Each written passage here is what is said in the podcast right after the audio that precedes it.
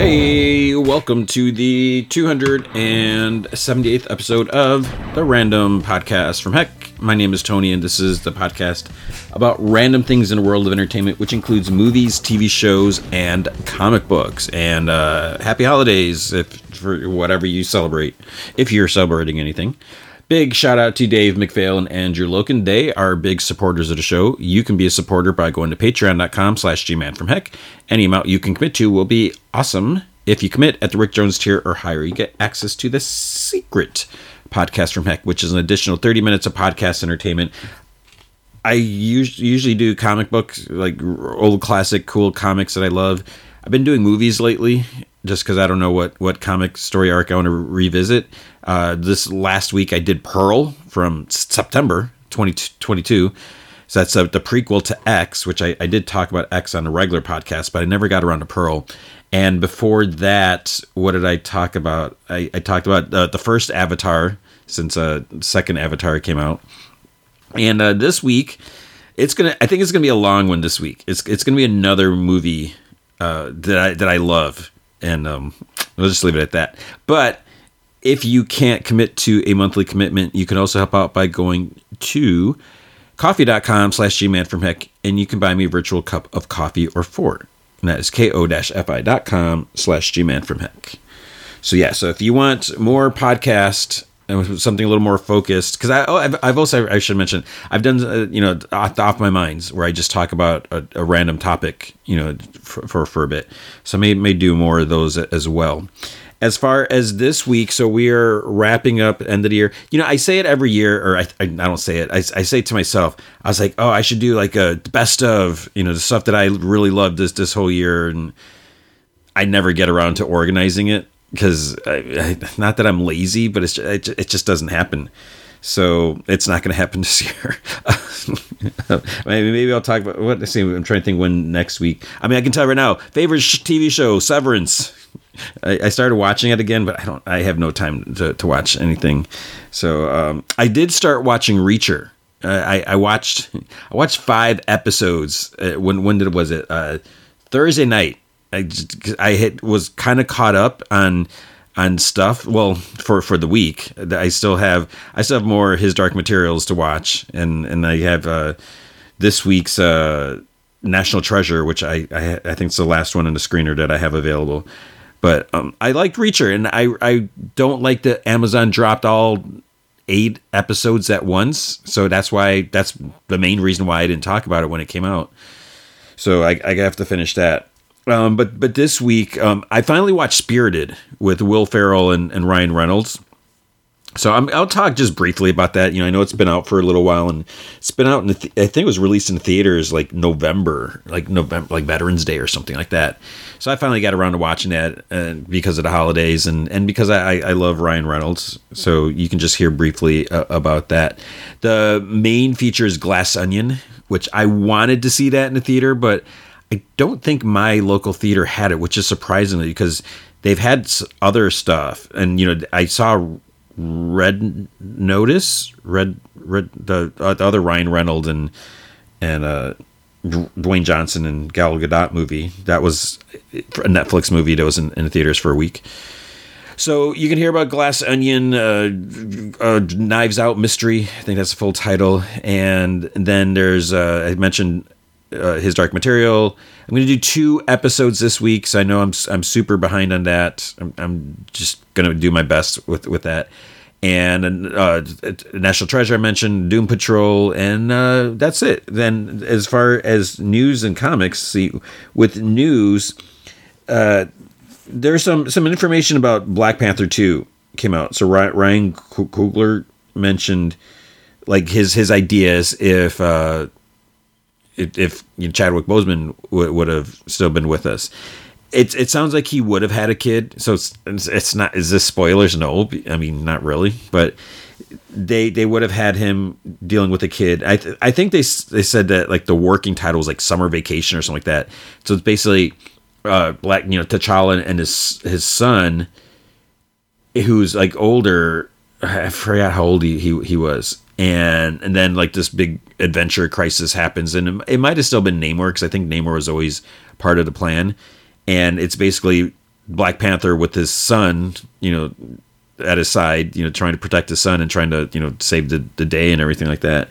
I guess there also would have been some issues of like him losing time. That the fact that with the blip and everything that eh, his his son he didn't even know who his dad was, and I, I think it even uh, was it Nakia that he, I forgot who, who I don't even know, but his uh, his wife like remarried a dude, you know, Haitian dude, and so it's like, um, is is that marriage still happen? Is it? I don't know.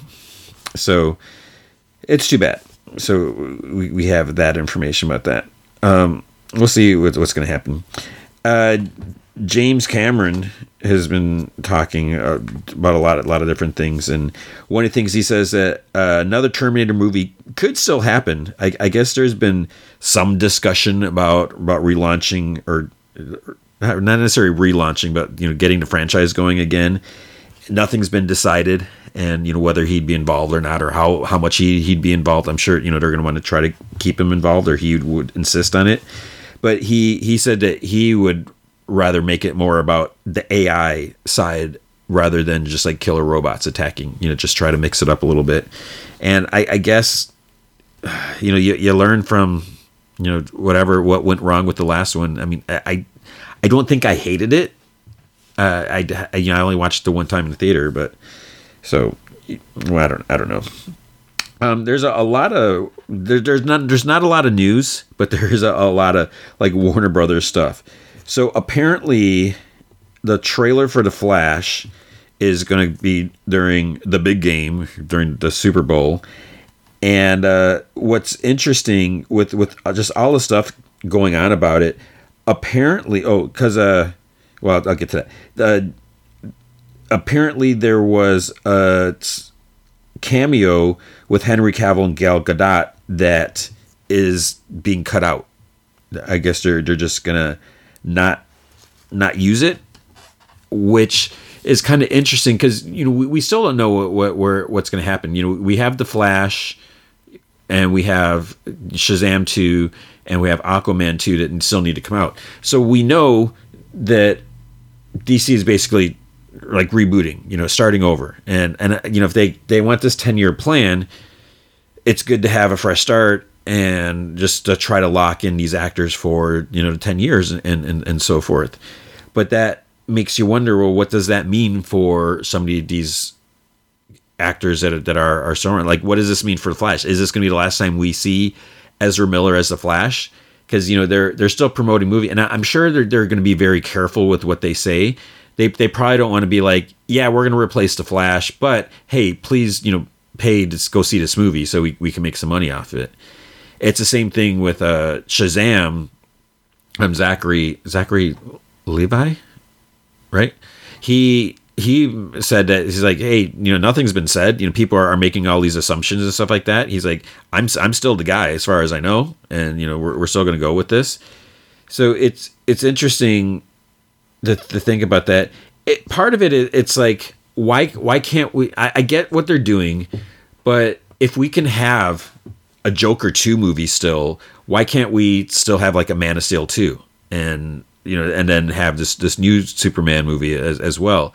You know, we had The Batman which was going, you know, totally separate from Ben Affleck or you know the Snyder or whatever stuff. So it just seems like you you, you could still do that, but I I I honestly think that the main reason is because of the Snyder Army. I really think not all of the Snyder fans, but I, I think you know you got those really toxic fans that are just so out there, just so you know, just so vocal. You know, they're, they're not even. I wouldn't even say they're majority, but they're they're just so, and, and it's like it's just tox, the tox, tox, toxicity, the toxicness. They're just so so nasty, and I feel like they and they, did. this must be the case because you know there, has been rumors that, or words that apparently they regret doing the Snyder cut that you know they, they kind of wish that they they didn't do that they didn't quote unquote give in or whatever because that just added fuel to the fire and I, I feel like if, if we got another Man of Steel that there, there's just gonna be like Zack Snyder Zack Snyder all stuff like that even if they just totally like cut all ties from the previous and just you know just use Henry Cavill but recast everyone every single one else, people are still gonna you know talk about restore the Snyderverse and, and all this, which is still silly that you know you, you call it the Snyderverse and, and you know you, you look at the Marvel movies and you know Joss Whedon played a big role in, with Avengers and everything like that. No one ever called it the Whedonverse. And I'm, I'm trying to think who else was was heavily, you know, no one called it the Sam Jackson verse, you know, having Nick Fury and everything. So it's just it's weird that, that they just referred to it as a Snyder verse. I don't know, but so I, I I really feel like it's it's the fans that are, are causing like yeah so let's sorry Henry Cavill we're not going to use you. Sorry Gal Gadot Gadot we're, we're not going to go with the you know and and she I don't think she's been officially you know she's she said that she's done or been let go or whatever. So I I, I don't know. We'll, we'll have to just see what's going to happen. But apparently Henry Cavill was paid 250,000 for for that cameo. So he's getting paid even though it was cut.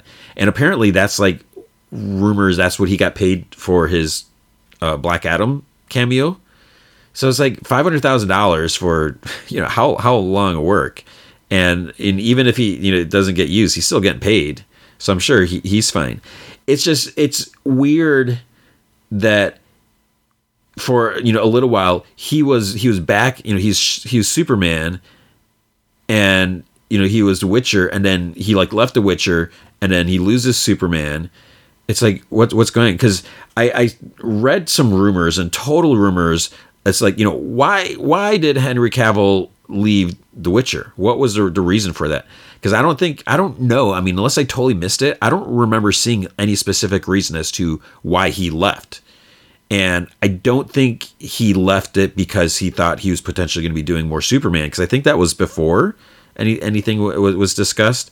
But there there is a rumor that he was kind of pushed out of it or like forced out of it and part of it was was his his behavior on on set. I don't think it was necessarily like sexual misconduct or anything like that. I just think that he was or the, the rumor was saying more that he was just being kind of like pushy like like, like rewriting lines and stuff like that, like doing things uh, at the last minute, like when the camera's rolling or whatever, like going against what the showrunner, you know, showrunner has a final say, and he was just like making his own judgment calls and like doing things behind the back and total rumor. I mean, I, I don't know. He could be the nicest guy in the world. I have absolutely no idea. But it's just weird that for a while he, you know, he had these two big franchises. He was Witcher and, and Superman. And now he's got nothing. Although what just did come out uh, at la- late last week or whatever, early this week, is that Amazon did confirm that there will be a Warhammer 40,000 with, with, with him in there. Because before it's, it's like, well, you know, nothing's been confirmed. That makes me wonder, you know, was that totally fast tracked after like the word came out about no Superman, or was that something that was in the works for a while and then it's like, okay, we, you know, got all the paperwork signed so we can uh, officially, you know, acknowledge it now. So I, I don't know. It's just, it's just, it's, it's weird that we, we don't know. And uh, I guess it's official. No Black Adam two in, in the the plans for the next chapter to DC. It's it, and people are, are having fit now. The thing is, I'm sorry. I, I I love Dwayne Johnson. I love Dwayne, Dwayne Johnson movies. I did not love Black Adam. I mean, I I don't think Dwayne Johnson was good for the role. I, I, I feel like it was just Dwayne Johnson in the movie. I, I don't feel like uh, he didn't really sell me as Black Adam. It, it, just it just didn't feel like you know when, when I when I think of Black Adam, I don't think Dwayne Johnson, and you know it's it's nothing not not a dig or anything against Dwayne Johnson. It's just that it, it feels like he, it was just another Dwayne Johnson movie, and you know it had some cool action and all that, but it just I don't know, and it, it just it makes sense again that that they're going a new direction. They want to do this, but then all these people are are throwing a fit. They're saying this or that, and um, you know James Gunn had had commented about that, like especially with like the the Henry Cavill backlash and everything like that. He basically say how was you know it was expected, and you know no one likes to be harassed or called names. And you know but they said that you know they they've been through worse and everything. But one thing that was interesting that he says like you know disrespectful outcry will never ever affect our actions. So I, I think that's great. So you know you can whine and complain and name out but that but like I, I keep saying we have no say in it. We we speak with with our dollar. We can complain online saying oh this sucks. This stinks but to to you know hashtag fire James Gunn or what you know people are like trying to get that going. That's just so stupid. It's like you you do not have that right. It does not matter how many Superman comics or merchandise or lunchboxes or whatever you have paid. You do not own any anything of that. You want to speak, you don't go to the movie. You know, just just you, that's the only way you can do it. But that to try to do like a witch hunt against someone, that's just that's just not cool. So uh, I don't know. It, and the, the, thing is, people just need to wait and see what, what's going to happen. You know, and I, I've seen like a, a couple people that apparently I'm friends with on, on Facebook and they're like like oh you know we just need to not not go to see this, this is a mistake you know. Black adam was so good. I said no it wasn't. I'm sorry. It was not a great movie. I you know it's it's on hbo max now. I have zero interest in watching it again. With, with like the Suicide Squad, which is not a great movie, but I saw it in the theater because I wanted to support in the theater. I watched it again at home the same day, you know, the same or the next day on HBO Max. So it was like a day and day release, whatever. And and I it was entertaining because you know it had some a lot of great actors and and the action and the scenes and you know it was it perfect no, but it, I was super entertained.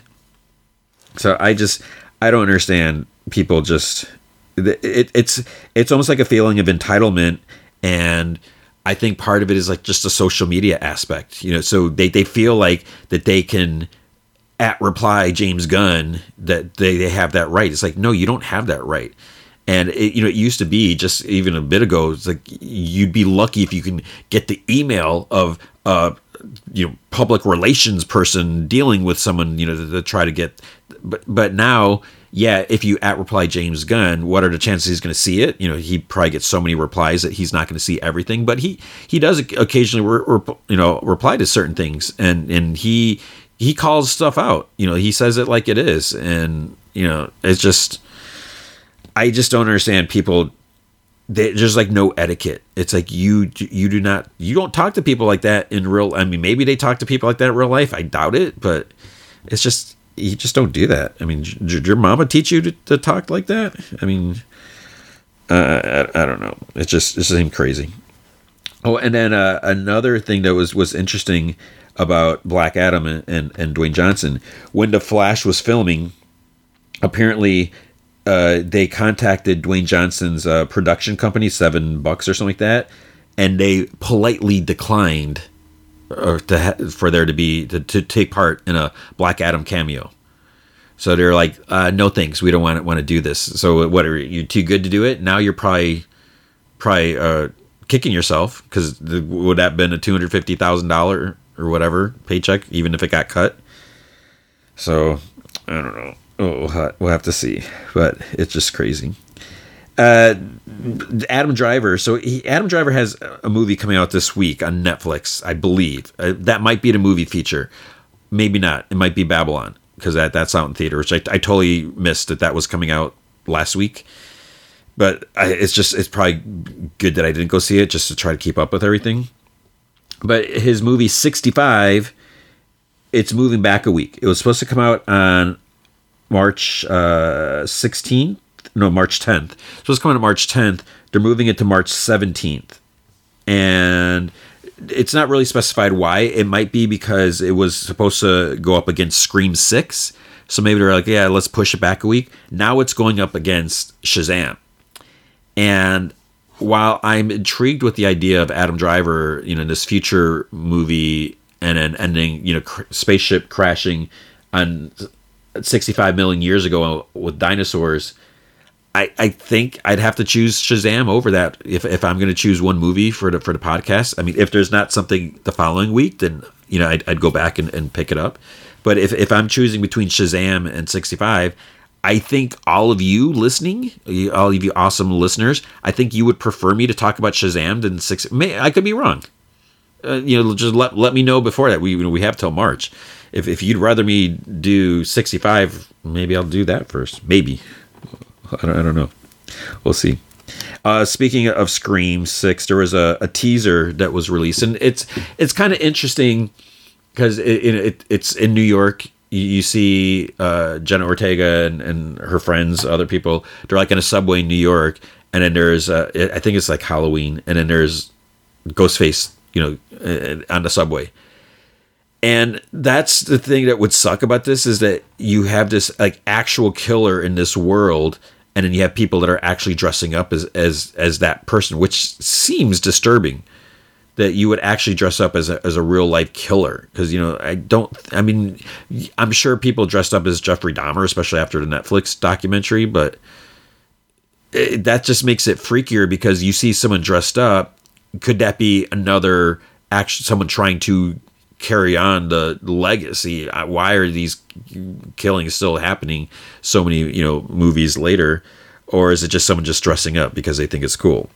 So and and just the idea of being New York City where there's you know rather being a small town where you know even if you you try going across town and hiding in the back of the supermarket or at a friend's you know bedroom you feel like the killer's going to find you versus if you're running around New York City, it, it, just feels like a lot harder.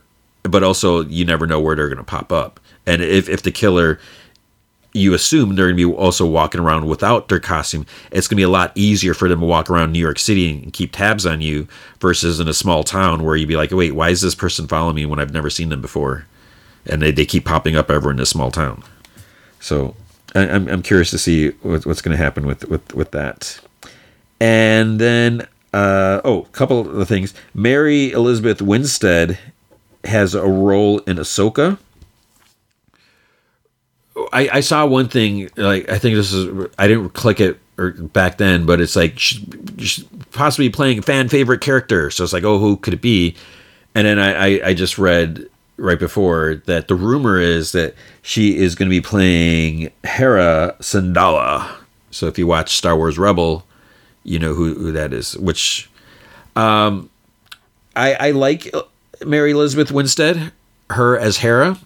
Uh, I don't know. We'll, we'll see. I'm, I'm sure if this is true and if she was cast, I'm sure there, there's a specific reason. You know, they, they they know what they're doing. So we'll see.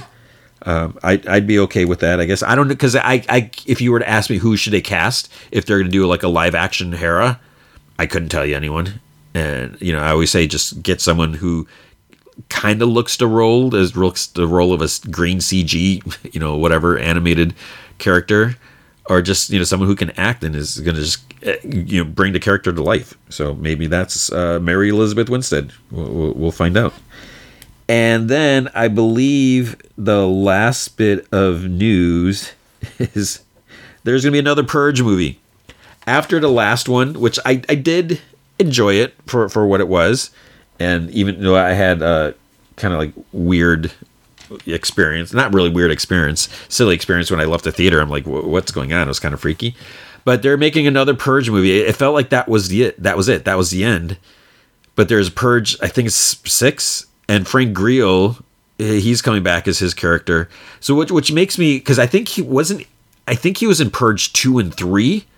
I could be totally wrong because I don't think I watched the movies in order, but I I think the movies haven't gone in order because I think some of them kind of took place in the future a little bit, like a few years, because there was like the senator, I think it was Juliet from Lost. I, I forget her name. I think she and Frank Grillo were, were together, but I think that that was supposed to be like I think those were supposed to be like 2023 or something like that, or it was like, you know, it was, it was a, ahead. And then we had the first purge, which went back, and then I don't even know when this last one took place. I have no idea. I, I need I need a timeline. It's almost like the Conjuring movies, how they're, they're taking place like all over the place. But some people like the Purge movie, so um, I I I will definitely go see it. So okay, you got me, and and that's gonna be it for the news this week. All right, with comic books at Image, there was Deadliest Bouquet issue five of five. So this is a, the comic that was by Erica Schultz and uh, Car- Carola Borelli, I, I, believe, did the the art. and it was about these uh, three sisters. You know, their, their mother was killed, and and then we find out that their mother kind of like trained them to be to be like fighters, and you know, there's like all this stuff, and and it was so it's like you know what, what who who killed her, like what what's going on, and uh it, it's there's like this big mystery and, and we're, we're getting like more and more information. Now with this being the last issue we we do get answers. We we find out like who you know, what what happened to her mom? Why was she killed? Who killed her? What the heck is what what what's happening? And i i I, I don't know. I feel like it kind of was rushed. It felt rushed because then all of a sudden you see it. It's like, oh, what, what really? and then it's just like do, do, do, boom boom boom bam bam bam that's it see you later it's like wow that was you know and like time jump okay that's it see you later so uh, it, it, was an interesting story and and it kind of made me want to see more like why you know more about these these sisters you know why did they go through all this why did their mom do all this stuff and and I, part of me felt like w- was there like some previous comic with with these characters I just didn't know about you know like so yeah, it was it was just kind of weird, but that that's it. It's it's over. So um, so it, it was it was worth worth, worth reading. Uh, you know, I, I, was intrigued by it, but the end, like I said, I, I I'm still processing the the end, like the the conclusion. It's a like the verdict or whatever. So it's like okay. Uh, there was a Department of Truth uh, Wild Fiction special that was had reprint, you know, some of like the, the Bigfoot stuff or whatever. So you can check that out. I Hate Fairyland issue two came out. Um, I I was you know big fan of the original, uh, the first I Hate Fairyland. Now that the Gert is older and story is happening and trying to get her to go back where you know she absolutely doesn't want to, but she kind of doesn't really have you know what other things going for her and. Uh, so she's going to start making her way way there through different means. You know, how the heck she how is she going to choose to go there? You know, it was a different thing. Because with the original, in case you didn't know, she was a little kid. This portal opens up. She's like, "Hey, little kid, you want to go to fairyland?" And she, of course, the little kid's like, "Sure." She gets trapped there for like forty years, but like stuck in a kid's body, and uh, and then she's just completely miserable and, and violent and vulgar and and so I'm the idea of her going back as an adult it was going to be really interesting. And and what I, I one of the things that I do like is you know the second issue and she's not fully back there. You know she's in the process now um, just kind of a kind of a detour. We'll just, just call it that and and I, I love that it's just not like boom she's there right away you know and and just let let it play out this was a thing with uh not what was it? Was it Twitch, the Skottie Young's last series, where I felt like because that was five issues that that it kind of had to go at a faster pace. I don't want it to go at a fast pace, and and I I totally get the nature of writing the stories, you know, getting it in a, a collectible size so you can you know release a trade paperback and sell that. I totally get all that, but I I like I'm you know I'm I'm here for the for the long long run, the long game, whatever. So I'm I'm totally down with exploring the story as it as it comes out, and you know I don't need it to all happen all at once. So I, I'm I'm okay with that. Then we have Junkyard Joe issue three. So Junkyard Joe was this robot that fought with some dudes during Vietnam, and then you know years later this one of the, the, dudes in the squad he he he became like a cartoonist and wrote like kind of like a Beetle Bailey but like uh, you know a comic about Junkyard Joe and everything. He's old, you know, he's retired, you know, he stopped doing the comic strip and then the robot shows up on his doorstep and he's like, "What are you doing here?" And you know, he's like, "I didn't even think I wasn't sure if you were real if I just, you know, dreamed it all or whatever." And and there's also this family that moved across the street. You know, this uh, the mother died recently, and there's two daughters and a son. So they moved from like San Francisco to Indiana, of all places. It's it's almost almost as bad as, as going to Iowa, I guess. You know, with the, the cold winters and, and all that. And uh, there's a, a thing about like shoveling the driveway that comes up. But the, one of the daughters is an artist, and the dad's like, like, oh, there's that you know that he's that cartoonist guy and and he's just really pushy It's like you don't if if you notice that your neighbor is like it's any sort of celebrity or whatsoever yeah you, you gotta you gotta play it right you can't just you know because when they're moving in, they're like, "Hey, how you doing?" And you know, it's like you got to respect the privacy and figure out, you know, pl- get it a, a, a check the temperature of the water. Is that what I'm trying to say? I don't know why. Whenever I try coming up with these like analogies or these phrases, I I always drop the ball.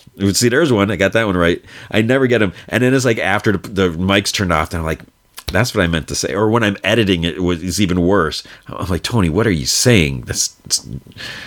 So we see stuff with like and the kids having to go to new school and and uh, it's I don't know what's going to happen with this robot uh, with Junkyard Joe and and yeah so we have to see about that.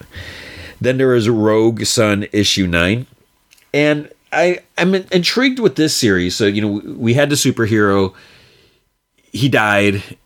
This this kid finds out his long lost you know his deadbeat dad was the superhero. But then he you know he so his dad left him and his mom when he was little. But then he finds out that the dad had like actually remarried and had a couple other kids and lived in this like big mansion. So he's like wait what what's going on so now he's kind of being the superhero, but he's kind of a jerk and everything. And and that's what sets him sets him apart from like, you know, your Peter Parker or even like your, you know, Invincible, you know, where he he's not necessarily he's he's a good kid, but he's kind of a jerk. So we'll see that. And then his uh, step siblings, especially the, little brother. I don't know if you can trust him. I don't know. He can't really. He can't really trust his stepsister, but there's some some stuff going on. And uh, oh, uh, oh, when he had the power in the beginning, he could talk to like the spirit of of his dad, and uh, but then he's like, okay, I'm done with you. And but then his siblings are trying to bring their dad back, and it doesn't quite go as planned. I'll just say that but I don't know. And then, then this this issue also, um, it was weird. He's he's like fighting some guy. He he ends kind of ends up losing, and then the the guy's like, "You're gonna do this. You're gonna go and, and get this item for me and give it to me." And and it's just like, wait, why is he gonna do this? But then then he, I feel like I kind of miss him. Maybe I did miss something. But then he he says the kid's name, Dylan. So it's like he threatens him and his his family, you know, if he doesn't do it. But it's like he didn't lead with that. So I, I don't know, and we'll see what what he's going to do from from there. Um, then there is a Vanish number four. So this is a Donny Cates, Ryan Stegman. I I feel like I should go back and read issue one because I, I kind of don't really know what's going on. You know, we're, we're introduced to this this other world, like this parallel world, whatever, where there's like magic and there's like the, all these kids being trained in magic, and then they're like kind of forced to go in this fight. They're fighting for someone, but it's like who are they fighting for? Maybe that was kind of questionable if they're being used and all that. So now there's like a few of these magic people like in the real world, and you know they're just like doing their own thing but it's like i don't really know like who's good and who's bad because i believe vanish is actually a villain and then we got some guys and he's like the, the main guy whatever he's complaining about you know having to fight and you know get beat up by these superheroes so it's like does that mean he's not a good guy?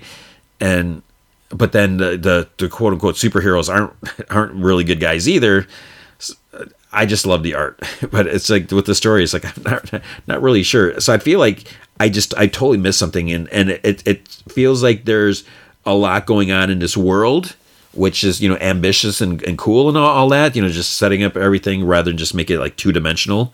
But I almost feel like I just feel lost, and I don't know.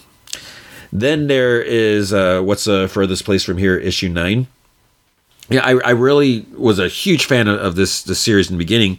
Uh, the last couple, like, I, I think because I was like intrigued with the, the characters we saw in the beginning, and you know, then there was like, oh wait, where'd this one character go? And did I miss what happened to her? The the one girl. I, I must have missed that. I don't think I missed. You know, forgot to read an issue. But here we see another kid that was like kind of in the same group. You know, they were in the, in the record store. So this is kind of like from before when they left and you know there's a whole thing it's this post-apocalyptic world there's no adults but it's like when you turn into adult then you have to leave for some reason you know there's like these kind of ghastly uh, you know figures whatever that are kind of overseeing things that kind of started all this happening. So i i just i'm really you know curious about what's going on and you know what's the, the, the ground rules and er, everything here. So there, there's some cool stuff, and the art is great. And you know Matthew Rosenberg, uh, you know I, I dig his writing, but it's I don't know. I just I really was totally on board in the beginning. And I still like it. It's still like like oh this came out, I'm gonna read it. You know it's gonna be like one of the first ones I, I read during the week.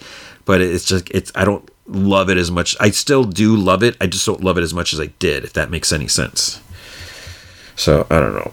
Um, at Boom Studio, I I'm so behind. There's like something's killing the children 27, and it's it's been I need to get caught up uh, on this. And now it's it's to the point where it's like can i read this? You know do i need to get caught up or can i jump in and then, then try to get caught up? But I, I think the last one i read was like around 20 19 20 21 and now we're at 27 so I, I need to get i really enjoyed the series and i do recommend it even though i haven't read uh, past several months but it's good stuff all right, at DC Comics, there was Catwoman issue 50, and I ended up kind of skimming through this just because it it was an issue 50. I didn't read it right away. I kind of put put it off to, to the end. I figured it was to be like an oversized anniversary issue, whatever, and it, it, was. I think it was like maybe like 40 pages or something like that, so like double sized. And uh, it's you know Catwoman fighting Punchline. You know Batman shows up after where, where's? He he fought Punchline and and Eiko, uh, you know, Eiko and Punchline were, were fighting, and, and Batman showed up. But was, I don't know if it was an annual or something like that. But it's just a whole thing. I I just I don't buy Punchline as this crazy you know expert fighter eh, that can go toe to toe with like everyone, and it's ridiculous. And and then spoiler, uh, Catwoman ends up getting arrested. I don't know where they're going with that. But then there's a uh, Stargirl Lost Children issue two. I'm really enjoying this. Uh, I it just I something the character, you know, I, w- I was never. I, I can't say I was like the biggest Stargirl fan because when she debuted, I somehow missed it. You know, I, I don't remember when or where it happened, why I wasn't reading that or whatever. But I just I just grown to love the character, and you know, also partly due to the, the the TV show but it's just it's just there's something just so appealing about this character. She's just such a good, wholesome, you know, whatever character. And this idea of these lost kids from the, like the, the golden age, you know, heroes, you know, where where where they all go? How come no one talks about them? And it's it's just you know really really cool to to see this play out. And we got this mystery going on and and it's, it's just it's just a lot of fun. And then you know so Geoff Johns writing and then Todd Nauck art. It's just i i, I just love this series. It's, it's like one of my favorite things at dc right now then there's nightwing issue 99 this uh big things happen here you know so we got the the fallout from the blockbuster you know that stuff and then it turns out uh, tony Zucco comes to town and uh, you know what is what is that going to mean for Dick Grayson and his sister? Because uh, you know she's uh, she's she's a Zucco, but she's not really a Zucco. She doesn't really consider herself a Zucco, whatever. So um, there's some interesting things here, and and uh, it, it feels like they're really moving because now, what does this mean for for Blüdhaven? You know, they they take down the big big evil uh, crime lord. Of course other people are going to want to come and it, it's like the the villains don't get it. It's like oh this big powerful bad guy was taken down by the heroes. Maybe we should stay away. And they're like nope this opportunity because then they they want to go in there and that's one of the things Tony Zucco, even though he's out of jail for good behavior, he gets some ideas like, well, maybe I can do something, and um, and then there's just like more like other things are happening, and you know I don't I just want to spoil everything, but uh, it's, it's, it's really good series. Um, then we have the Flash 789. Uh, so what's the mayor dude? What's I always forget his name. The, dude that ran uh, the, the Black Iron whatever prison. He decides to put the rogues uh, as on in charge like as as like law enforcement which is ridiculous. So he's kind of looking at it as like, oh, I'll do this prisoner exchange thing, and you know they'll get early time off if they decide to do good things. So like, how can you even trust them? Because you know we, we saw them when as soon as they see the Flash, they're just like all over the place, and they're, they're treating a Flash like a villain. This is he's a member of the Justice League. I think that that has a little bit of clout.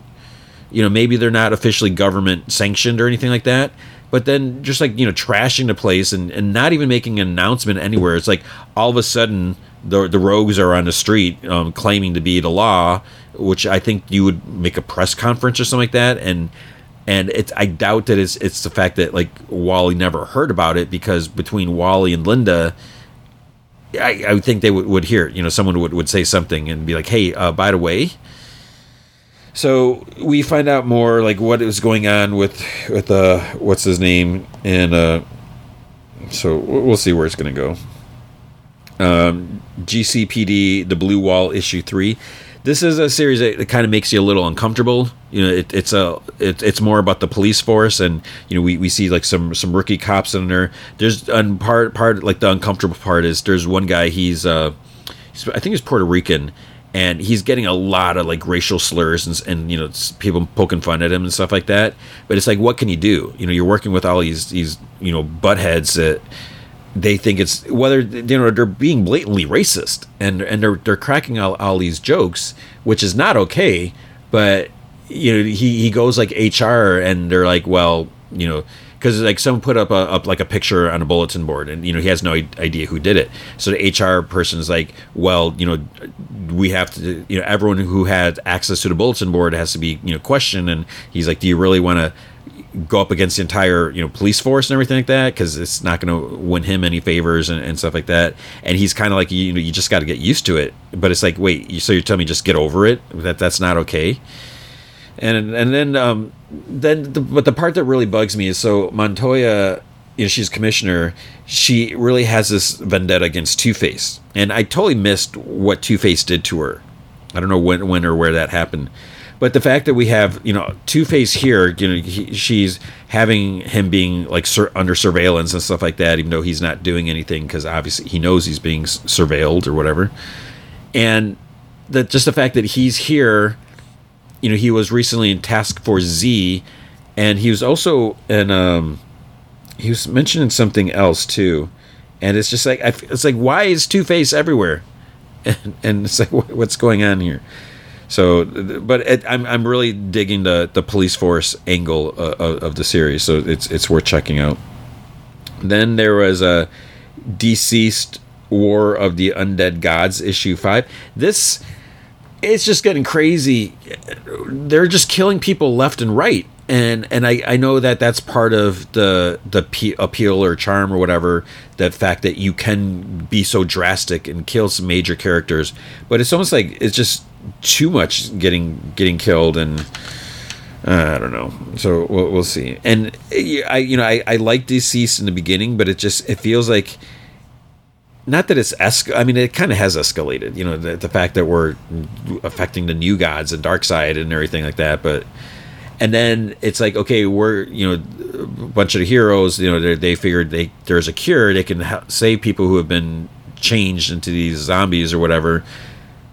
Never mind the fact that when you go to try to fight the bad guys, you might get exposed to or might get converted, which happens to a major player, and that just creates a huge nightmare. So I don't know. And then DC versus Vampires All Out War. So uh, this is a the like black, white, and red story that for some reason I'm not as on board with this as as the main series. And you know there's some important parts here, like especially stuff with like like Mary Marvel and, and and Deathstroke and all that. But I don't know. Part part of it is just it's just it's not quite working for me. You know, we got Constantine, we got Deadman. I mean, there there's a lot of cool characters that are, but it's just I don't know. Some, something about it's just not clicking with me. Dark Crisis on Infinite Earths issue seven. So this is the last issue, and uh, and if you, you know you look at the cover, it's like, oh wait, why is uh, Nightwing on, on a cover? You know, is he going to be the savior of the DC universe? And uh, maybe. Um, and then there's uh, just we'll see. So basically, it's it's restoring the the infinite universes. So what is this going to mean? Are we going to see more? Is there going to be you know what's what's the big impact? And uh, but the main thing is what does this mean for the heroes and you know what does this mean for the justice league is there going to be a justice league you know so so many these these these things are, are brought into question and just the fact that you know you got these legacy heroes and you're looking at like oh all these kids they really stepped up and and is this a way to kind of like push the the main heroes out of the spotlight? I, I don't know. So we'll see. But i just the whole thing um it just felt like it was you know deathstroke saying like oh my my kids went through some horrible things. I don't want you know anyone else to have to go through that. So i'm just let's just destroy the whole world so no one there's no opportunity for anyone to get hurt which is just no that doesn't make sense. So you do your best to protect them. I don't know and then uh batman superman world's finest issue 10 so this uh i don't know if i totally missed it but so you know we have this kid David who came from another world and you know he's he's got these powers and Superman's kind of taking him under his wing and everything like that. And then he gets kidnapped by Joker and the Angle I think was that the the, the guy? Um, and things you know don't don't go so so great and everything and then at the end it's just like whoa wait what happens to this kid? You know you see this kid like later and it's like was this always the case that i just totally was oblivious to this and i just missed it? But uh, it's, it's just i really enjoyed this. I wasn't super crazy about this kid coming to town whatever and, and you know but there are some important things there. The main, the main thing you know mark Waid, he's he tells a you know captivating story grabs your interest and all that. But dan mora I, am I'm, I'm gonna pr- just praise it at any chance I get. His his art is just so crisp and clean, and he's he's doing like tons of, of covers now, which is worrisome. I don't like that. I I mean he's got great art and I, I just I don't want him to become a cover artist. It's it's probably good for him. You know, I, I you make more money selling cover art than you do interior pages, but I want him doing interior. And you know, th- this happens all the time where these artists they they get start getting pulled and you know because you can sell these and, and this is a thing uh, uh, mike choi brought this up. And you know i didn't mention in news there's a whole thing about the Ana the the, the Armas lawsuit about her being in the trailer for yesterday and then cut out. So a bunch of Ana fans sued Universal saying it was it was false, whatever. You know, like basically they made them think she was going to be in a movie, so they went to see the movie and she wasn't there.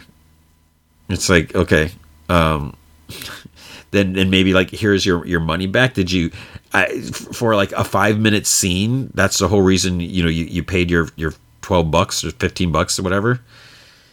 But that the same idea is what does this mean for comic books? You know, a lot of times you you buy a comic and you're like, oh wow, look at this cover. You open it up and it's like totally different. And in some cases it, it's equally good. Some cases it might be better.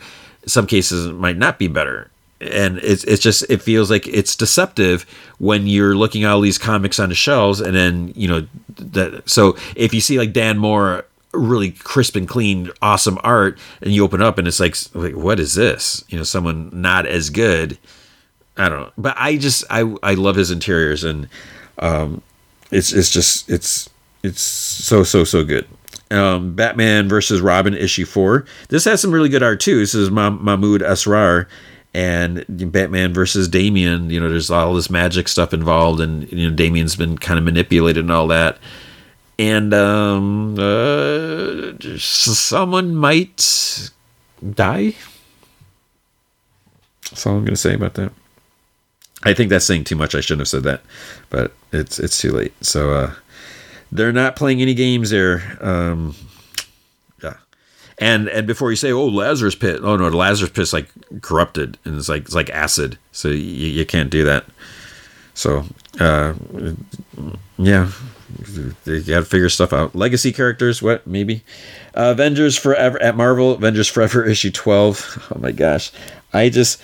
I, I I hate to say it's I'm just not enjoying this this Avengers story and it's it should be like it's big it's epic all this big crazy action all this but for me, it's just like character after character after character, you know, random version, random version.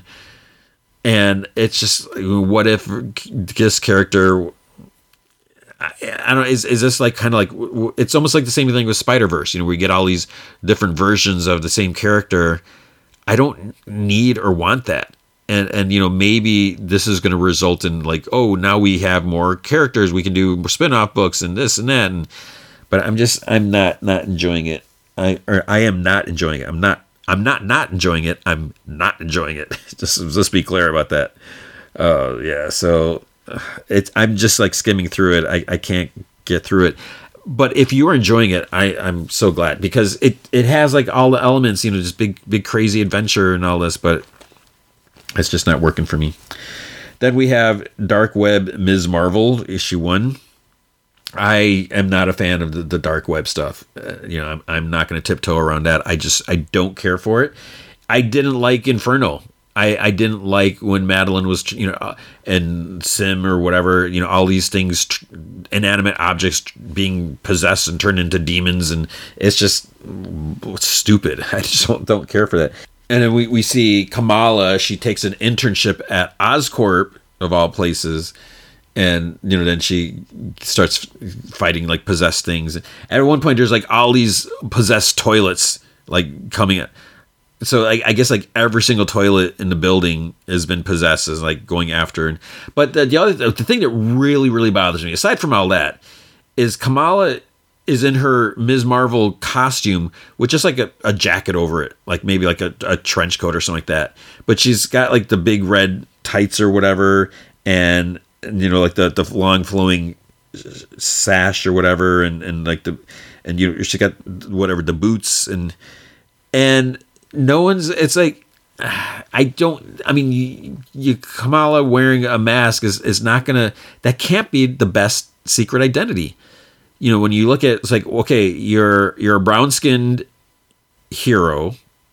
Okay, your hairstyle is is a certain way, and then and Kamala is like super into heroes and Avengers and all, all this, and Ms. Marvel is like in it's and it's not like I don't think there's necessarily like a huge community in her neighborhood. I'm, I'm trying to think.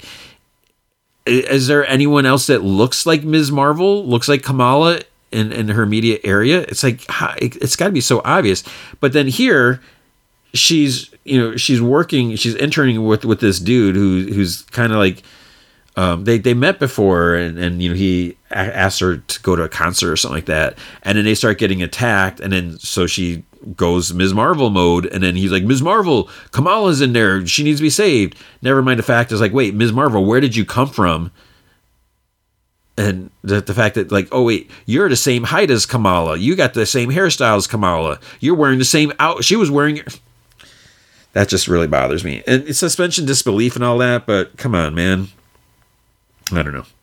And in Gold Goblin issue two, I I just I'm I, I feel you know we had this opportunity to do something interesting with Norman Osborn and being Gold Goblin or whatever, but this is just another more dark web crap. And it's just the whole Ben Riley. and even like Ben Riley in, in Ms. Marvel when he comes up to Kamala. He's like, "Oh, do you know my friend Peter?" And it's just so you're everyone everyone doesn't know Peter Parker, Spider Man, and you're just being so blasé, practically telling everyone. And Gwenpool Omnibus came out. I may have ordered that. Even though I have like all the issues digitally. I just I, I love an omnibus. I love Gwenpool. I love love Gurihiru Gwenpool. So uh, I'll be getting that. As by the time this goes live, I have it. Let's just say that. Uh, Mary Jane and Black Cat issue one. So this is more dark web. So basically, Black Hat kind of goes to check on Mary Jane and her new family. I still don't get who is this friggin' dude and these kids, and why are they calling her mom when only like six months has passed? Why are they calling her mom? And and to make it worse. You, you it's it's got to be out there. I even saw it like on Twitter, like trending on Twitter or somewhere. Like uh, Mary Jane has like superpowers. what the heck is going on? Okay, I I can be okay with Mary Jane having superpowers. I'm not totally against it. I you know, part of me doesn't feel like she should because that's just like her character. It'd be the same thing like, you know, Lois Lane shouldn't get superpowers because, you know, she's supposed to be the civilian and and you know, she risks her life and, you know, to get the news stories. And same thing with Mary Jane. You know, she's even like in the, the Amazing Me Mary Jane series, which I really enjoyed. She she carried her weight. You know, she didn't need superpowers, and you know, the fight against the Sinister Six that was going after her, you know, on the movie set and, and all, all that. But you're gonna give her powers. I, I I could be okay with that because I I feel like that's the main thing that's been separating her. That's I think that's what's keeping her and Spider-Man apart because it's it's and I I know I must have said this before. I feel like you know Spider-Man is like okay Mary Jane, well I'll be back you know in time for dinner. Hopefully I need to go you know fight crime, and then she just sits around the apartment. Okay, see ya. Where like with Black Cat, you know, Black Cat doesn't necessarily have superpowers. You know, whether she has her black bad luck powers or not, I, I keep losing track.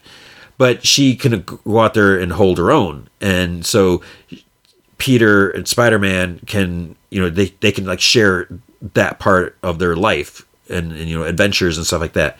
Where with Mary Jane, it's just harder, and also just because like Spider Man shouldn't be like you know being friendly with with Mary Jane. It's like wait, Mary Jane, you know you're talking to Spider Man so intimately. Aren't you dating Peter Parker? Wait, what? So having like a superhero secret identity could, you know, change things and all that. So she somehow has powers we don't know how or why. It's it's not told to us, and part of me wonders is like, is this gonna be like a temporary thing? Where does this come from? And uh, I I so I'm I'm worth. I, I think it's worth checking out, exploring, but yeah, there's there's still. Does she need them? No, but I I'm curious to see you know where where that could go. Then we have uh, Sabretooth and Exiles issue two. I, I didn't, as much as I wanted to read this, I couldn't because I hate Sabretooth. I can't stand it. I hate Sabretooth almost as much as Carnage. Not quite, though. Carnage is big bag of crap. but but Sabretooth, I just I can't get on board with with Sabretooth. I, you can't redeem Sabretooth. He is a complete scumbag. You know, he he kills and I don't need to root for a character like him. And yes, Wolverine has killed two before, but Wolverine doesn't necessarily kill innocents like Sabretooth. So and in Spider-Man the the the Lost Hunt the, my problem with this so this is during when you know Spider-Man I think he lost his powers, right? They moved to Oregon. This is after the, the clone stuff and um Peter is just, you know, Mary Jane's pregnant. Peter is just like such a jerk it's, and it's just it's so out of character for him. It just it's like, dude, your your wife is you know is pregnant, and you're being such an ass.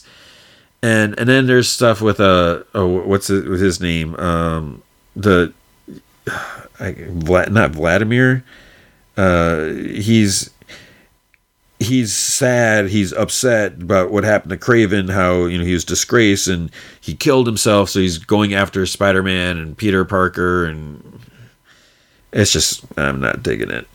I, which yeah, it's, it's, and it's crazy because it's J.M. DeMatteis, but I just I don't know, don't know. Uh, Strange issue nine. I, I'm still enjoying just I you know I was never a big huge Clea fan but I really I think she's such an awesome like kick butt character. As I love seeing her in the role of, of Sorcerer Supreme. Now it's kind of revealed like what happened to Doctor Strange. I don't like the fact that he's just being so blatant about it, and other people are like, "Oh, Doctor Strange, I thought you were supposed to be dead," and it's just it seems like such a I don't know, just seems seems weird. So we'll, we'll see where it's going to go. But I, I, am curious about this. Uh, what is it cartel? I totally forgot it what, what it was. Um, and then with this mrs magic division of shield that everyone like was forced to forget about so i'm curious about that. Wolverine issue 28 um, i d- didn't care for, for this. Beast is being such a piece of crap and he apparently when wolverine is being resurrected he interrupted a process before Wolverine got like his full memories downloaded into him, and then he's using him as like a killer, which is like totally like, wait. This is not. How can any? No one is going to be okay with this. And how does no one know that Beast is is doing these totally sketchy things? And what the heck is Wolverine is going to be pissed when he finds out. Uh, he, he he's basically being used as a killing machine. Ah man, I just don't know. And then X Men Annual Issue One. I kind of like the, the, the cover. I was, I was like, oh look look at that. It's I was like, why is what's going on with Jean? But that's actually Firestar, Firestar and Cyclops on the cover. And uh, one of the annoying things, you know, when they're on Krakoa, the Hellions they start giving uh, Firestar a hard time from their like beef before. Or they they think that she turned her back on mutants because then she became an Avenger and, and whatever. And now all of a sudden she's she's uh, on the big the main x-men team and you know she didn't earn it. It's just like whatever. You you guys are just pieces of crap. You you you went to emma frost's evil school and you haven't earned anything. You know all you've done is just completely horrible things so why would you even be considered for the main role so there's just a, yeah a lot of like questioning who Firestar is and everything like that, and her trying to prove herself. And I, am not I'm not super crazy about her new costume, which it's totally doesn't matter or anything, but um, it has nothing to do with with that part. But we'll see. I, I I'm curious to see how it's going to go with her being an X Men. I'm glad she is. I don't like also that how they're making Firestar and Iceman like kind of being like friends and uh, someone mentioned, I don't know if it was this issue, where they're like, "Oh, where are they at?" They're like, "Oh, is Spider-Man in town or something like that." It's like, don't make a Spider-Man as Amazing Friends jokes. That's been done so many times, and it, it makes zero sense because they're not Amazing Friends. That has nothing to do with Marvel Comics. But that is going to be Marvel Comics for this week. Okay, his dark material, and I think I think I'm only going to do two episodes this week. I, as as I keep mentioning, I, I feel stressed. I need to watch more. I need to get caught up. I how many are, are four of them out now? Six are they all out now? Or whatever. This episode, I, am enjoying the season. I'm I'm really really digging it. Uh, I, it's just it it kind of gets me a little um, restless. Just the whole idea of this coming war and the, the authority, and just uh, I, I don't know if it's because of like sort of like the the biblical undertone. I mean, is it undertone? If that's really what they're talking about, just a questioning of everything and and everything and everything and everything. But uh, it's James McAvoy. I'm I'm loving that James McAvoy has such a bigger role in this because he wasn't. I don't know if he just wasn't available or just whatever. So, anyways, episode, uh, season three, episode two, the break. We see Will, Iorek, and Balthamos, the, the angel. They're on a ship. Will thanks him for coming along because he knows he doesn't want to be there, and he says, you know, 400 years with Baruch must have mellowed him. Will asks if he knows where he is right now, and he's like, "Of course." So we see him like soaring in, in almost like his invisible, shimmery form. Balthamos says that angels can connect with any mind, uh, but between them, the bond is even stronger. So they they feel as one, though they are two. And he's like he's close to Asriel now. And Balthamos says, "You know what Asriel is going to ask of you." And Will says that his father told him about the war before he died. He told him he has a duty. Balthamos says that there is a warrior in Will. You know, he overpowered the king of, of the bears, so he'll find a way to protect the ones he loves. Lyra is still sleeping. She's drugged. Mrs. Coulter is just like thinking. And then when those me- the mechanical beetle thing that Father Gomez sent out flies in like kind of sees what's going on and then takes off. So Gomez is going to find out where they're at. Lyra's dreaming again that she's lying on this like wooden dock. Roger calls her name. He sounds like older now, and he he says that you know she has to help him, and she's like, "I will," and she's like, "I promise." And he says that they're hurting him. And she's like, Who? Tell me where you are and I'll find you. And he's like, The land of the dead. And she turns around kind of like sees it like a shadow form, like on, on the you know on the shore or whatever. She like runs down the dock, but it's it's actually I thought it was a dock, but it's more like like a wooden raft or something like that. And she's like in the middle of this like sea of mist or something like that. She screams his name as as she like floats away from the shore. Then Lyra wakes with a gasp and she says Roger's name. She, she tells Pan that she was having a dream again, that they need to find him when they get out of there. And Pan's like, you know, where did he go? and he says that you know he couldn't follow her there, whatever. I, I, guess in her dream or something like that. And she's like the land of the dead. So maybe I don't know. Maybe demons, you know, souls can't go there. Ogunwe admires Asriel set up his his camp there. He's you know there's a bunch of tents like on this cliffside. He introduces Ogunwe to Queen Ruta Skadi of the the Lake Lubana witch clan and her demon Sergi. She's a vital member of his council. Asriel says Ogunwe is well known and Ruta chose him or something like that. So Ogunwe's like, oh really? So she says that she listens to whispers between worlds. They're building an army. He and his resistance soldiers are among the best and then he asks Asriel, how much more will they need? You know, soldiers, witches, whatever. Asriel says it's the authority's strength that lies in numbers. Sheer wealth of people willing to defend his mysticism and dogma. They just needed enough to provoke him. And then Ogunwe asks, he's like, all of this is just a provocation? And Asriel kind of chuckles. He's like, you'll see. So he tells Ogunwe that he doesn't know how many soldiers they'll need. The key is to provoking the authority lies not in men. It may well lie in dust and Ogunwe tells Asriel that he talks in riddles, you know, he's he's to talking strategy. And Asriel says, well, to be clear, you know, they have to force the authority to show his face, and then they're going to need all the fighters that they can get their hands on. So then we see Mary Malone. She's a scholar from St. Peter's College who worked in dark matter research. You know that Lyra went and visited her in, in the other world. I think it was in Will's world, right? So she's like out in the woods. She like takes notes as she's hiking along, and she's using like, these sticks to guide her. Uh, she so somehow she's like finding like open doorways, I think, and going into other worlds.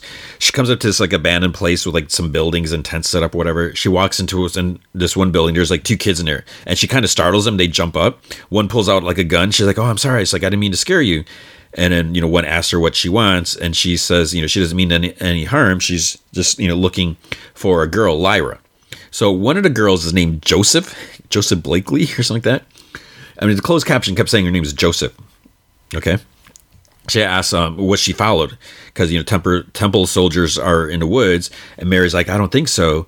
The other, um, you know, she puts down her, her gun and says something you know, happened a, a, few days ago, and now they're everywhere. And then you hear like a drone buzzing outside. They tell Mary to come with them. They go like they go through like I, I, thought it was like a tunnel or something like that, but then they go to the other side. Maybe they just went through the building and they see like a drone flying flying by. Mrs. Coulter is out in some woods and she comes across the beach girl and she's got a bunch of plants and stuff. Asriel goes over more plans. Uh, this little flying dude, his one of his his you know soldier guys, his name's Roke. He flies in, so he has a message from their magisterium spy, Agent Salmakia. She says that they're preparing to undertake a search mission for his daughter. So they think that that she's the most important child that's ever lived. Salmakia believes that she's in danger, and Asriel's like, "When is Lyra not in danger?" And he's like, "Anything else?" And they're like, "No." And he's like, "Very good." So Stelmaria says that he dismisses Lyra too easily. She says he knows that the mag- what the magisterium believes about her, and Azra is like, according to the authority, Eve was the mother of creation. Lyra is simply the creation of Marissa and I. She is not Eve. She's a little girl. And Stelmaria says that she must have some information that they need or some skill that they've overlooked. He's like, other than being able to read the alethiometer, she has very little, I'm afraid, other than a nose for trouble. And Stelmaria, Maria roars. And he's like, What? He's like, What would you like me to say? And she's like, The truth. And Ruta comes in and says that there are angels above the camp. Asriel rushes out with his rifle. Gunway, you know, asks, What are they doing? And Asriel says they're fighting. So there's like two of them just like going at each other. Then um then they come like crashing down like both of them and they like smash into the ground. There's like little tiny craters, you know, from where they land. Like maybe just like not even a foot deep. Several gather around them with rifles out or whatever. Asriel warns them. He's like not too close. So both angels are on the ground. And and one he says one fights for the authority and one fights for them, but which is which? Ogunwe says uh, he's like, I don't know, and you know he's like maybe neither. Asriel asks Ruta, and she points to one and says that it's a of a higher status, so it could be an archangel. The other one, you know, she she doesn't know. Ogunwe suggests that they they move him. Asriel makes sure that they're being you know covered with rifles. The angel has like a smoking wound on his back when Asriel touches him. It's Baruch, so he groans in pain. Asriel's like, "Are you an agent of the authority?" and he whispers, he's like, Please, there's a message I must give to you. And Asriel says that they'll assume the higher status one is is with the authority, and this one's with them. Ogunwe orders them to take the other one inside, and Asriel's like, "Take him to the intercision field chamber," and then he's like, "Give me your message," and and Baruch is like, "We found a boy, the bearer," and Asriel's like, "What boy? What does he bear?" And Baruch's like, "The a a sater, the the knife. I don't know how you say that. It's, it's the A E letter." Whatever, a sater, the, the God killer, the only weapon that will destroy him. And Asriel's like, destroy who? the authority and his regent, my brother Enoch. Asriel's like, the authority has a regent? This other angel comes up and, and recognizes him. I forgot her name. Um, and she's like, how? Who did this? Baruch tells her it was an angel. Azra says that they've already incarcerated him. And she says that Baruch is, is, is leaving them. Asriel's like, not yet. He's like, tell me where I can find a boy. And Baruch says, he's on his way to Lyra. And he's like, Lyra? He's like, find him. There's an angel waiting by Balthamos. He's like, find him, find a knife, Balthamos. And then he like turns like smoke or dust or whatever, and he's gone. On the ship, Balthamos yells out his name. He's like, I don't understand. It doesn't make sense. And Will's like, What doesn't? What, what did they do to him? And to Will, he's like, This is your fault. You forced me to come here. I wanted to stay together. I wanted to go with him. They've killed him. Father Gomez is reading. His beetle thing returns. So he's going to find out where where Lyra's at. Ogunwe tells Ruta that he did not resist. He didn't say a word, so he just stared at them. And you know, yesterday he believed angels were merely symbols and witches were villain in children's stories. And she says that her kind has been to his world before, and he's like centuries ago. He's like the temple would burn women they suspected of witchcraft, and Ruta's like, I remember it. You know, they they lived for many hundreds of years, angels for millennia. So it gives them a great perspective. They probably look at witches the way that the witches see humans. And he's like, and how is that? She says that their lives are short and easily extinguished. And he's like, then why do you fight with us? And she's like, hope. She believes that there is a chance that they can win. And he asks if she trusts Asriel. And she's like, I'd stake my life on it. So Asriel goes to the other angel says that the chamber was designed so he could experiment with dust. It's lined with adamantine, which prevents dust from escaping. At first, I was like adamantium. The angel, as with his um, as with his demon, is made entirely of dust, so he might find himself locked in there for an eternity. The angel's like, I am eternal. I have no concept of time. And Ezra's like, Good for you. You'll be comfortable in there. So he starts asking questions what is the authority so afraid of that he sent a couple angels to attack, you know, another? No answer. Azra says that perhaps he's afraid to admit that authority no longer rules the kingdom of heaven and has for some reason appointed a regent. You know, what's wrong that he won't rule, or is it that he can't? And then he kind of pauses and chuckle. Oh, now that's interesting. Then he says that you know because you know when he's I guess Asriel's like starting to think about like what could be going on.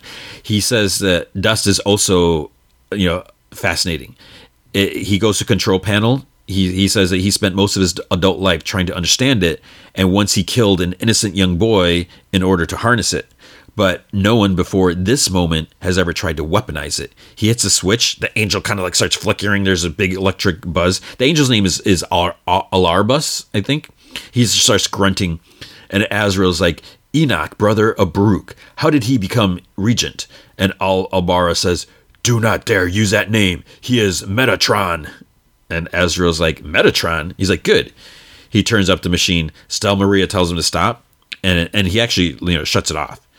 Asriel's like, what does he want? And you know, the angel grunts, the end of this. Dust is not for you to understand. Conscious beings have become dangerously independent.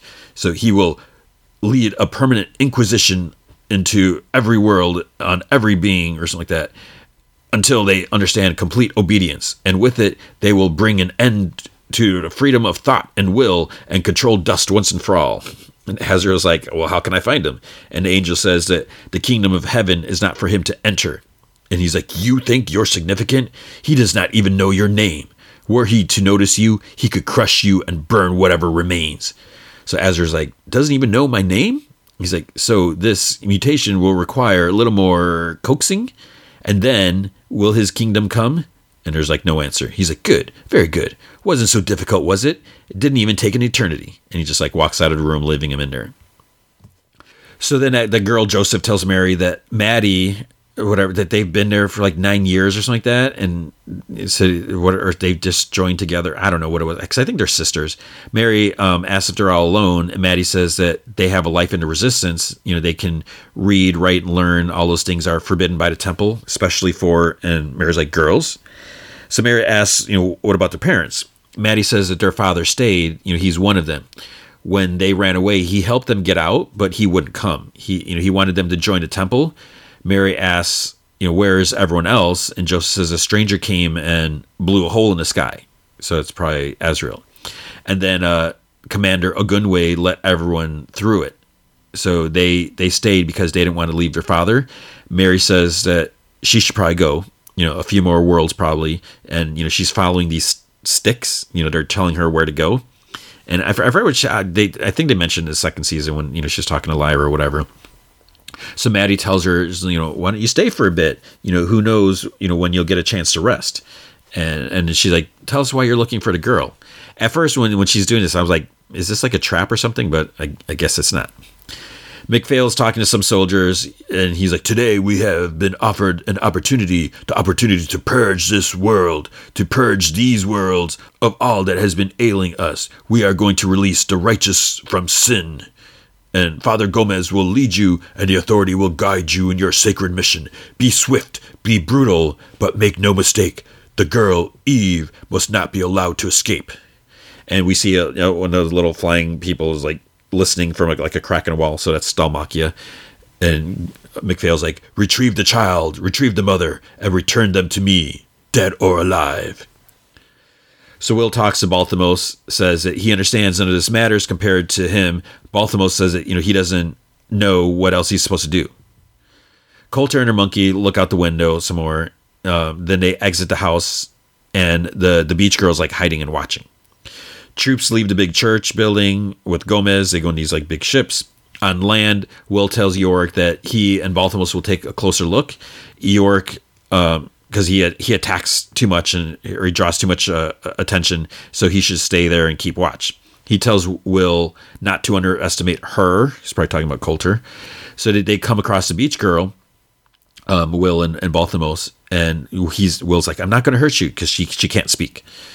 and you know she's she's trying to sign whatever. So Will's like he's he's looking for a girl on this island, and she signs the girl, and Balthamos appears behind him, and Will tells him that he's like you're gonna scare her, and she signs a spirit, and Balthamos you know he's he's signing, and he's like yes you know angel, and he's like and this is Will, and she says that her name is Amma. Balthamos tells Will her name, and he said he's about to ask about Lyra. Is is there a girl here? and she looks at Will, and Will's like, "I care about her a lot." So she signs, and Balthamos interprets for for Will. You know, there was was a, a, girl here being kept asleep by a woman who claims to be her mother, but no mother could possibly be so cruel. And Will says this mother would. So Balthamos asks, he's like, "Is that sunroot?" And she like nods. He says, "It's a waking medicine." And then you know the woman has gone, but will be returning soon. So she takes them and then uh, he tells her to stay by the window. He he goes in. He see he sees Lyra, and then you hear, you see she's quite safe. So Mrs. Coulter is there somehow, even though she left. He's like, "How did you get here?" And she's like, "These chambers have secrets." Will says that you know she's not safe. She's like, "You're you're drugging her," and she's like, "Hmm, you've grown, Will." She, she says she's always suspected that he was coming. She didn't think that he would be the first. It's it's impressive. And he had asked why won't uh, she let her leave and she invites him to sit. She offers him some tea. I would be like, um, "Are you going to just try to drug me with this tea?" So he asks, you know, who else is coming, and she asks if he brought the knife. Can can she see it? So he asks again. He's like, "Why are you keeping her here?" She says because she's her mother and she loves her. Lyra is in the most appalling danger, and here she can keep her her safe. He is like, "What can be more dangerous than you?" And she's like, "How sad that you can't see the truth."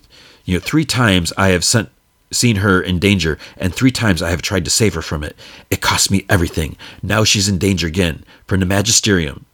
So they intend to have her killed. They think she's Eve, the mother of all sin. They think that she will do great damage. So they are determined to murder her in an act of devotion unless they stop. unless they stop arm motion like that. And he's like, you know, even if that's true, why keep her asleep? And Mrs. Coulter's like, because she hates me, Will. If I woke her, she'd run. She already tried to run. He says, you know, explain, explain it to her like she's explaining to him. And she's like, you know, she says that she would do anything for her, just as his mother would. A child needs their mother. And then she's like, here's a trick they never tell you. Your mother needs you. That bond, it stretches, it transforms, but it never breaks. And she's like, help me. The three of us could be extraordinary. Your strength, my guile, guile, my guile, um, Lyra's bravery. And he's like, I'm not strong. And she's like, You are. She's like, I can see that. He asks if, if she promises she's keeping her safe, and she says that she gives her word. And he says, Then he can leave her here. He can go to Asriel like he was supposed to. And she's like, No, no, no, no, no, no, no, no. She's she needs him to stay. You know, she saw what he did at Carlo's house. You know, they could help each other. They could protect each other. So Carlos, I think, was that the other dude. Um, I forget his name. The the guy with this little snake um, demon that that took the alethiometer. So she needs them to stay. They could help each other. They could protect each other's vulnerabilities. They have to keep moving. You know, they, they can't stay there. Um, so he must come with them. But Will says he gave his word to his father that as soon as he knew Lyra was safe, he'd go to Asriel to fight. And she's like, Do you understand what you're doing? It's like, This is a betrayal bigger than any I have committed. If you abandon us now, you leave her for dead. He, he just thanks her for all that she's doing for her. And she says that he's making a mistake. And she's, um, she says to her monkey, she's like, I thought he'd stay. So Asriel tells uh, that lady angel that they're going to find a knife and they're going to destroy Metatron. She says that, um, you know, he knows nothing of him. You know, he is a dark angel. He cannot, he cannot fight. Asriel says that he can because he must. So he asks Ruta if the knife, if it's the weapon she heard the Cliff Gas talking about, and she's like, yes. She wasn't aware that it would need a bearer or that it would have been the boy who was with Lyra. Asriel says, uh, he's like, so we find Lyra, then we find a boy. Ruta says that she's seen them together. Where one goes, the other follows. Ogunwe asks about this girl everyone talks of. And Ruta's like, it's Asriel's daughter. They believe she is Eve. And Ogunwe's like, who is Eve? Ruta says, in some worlds, the mother of all sin. And he's like, your daughter is the mother of all sin?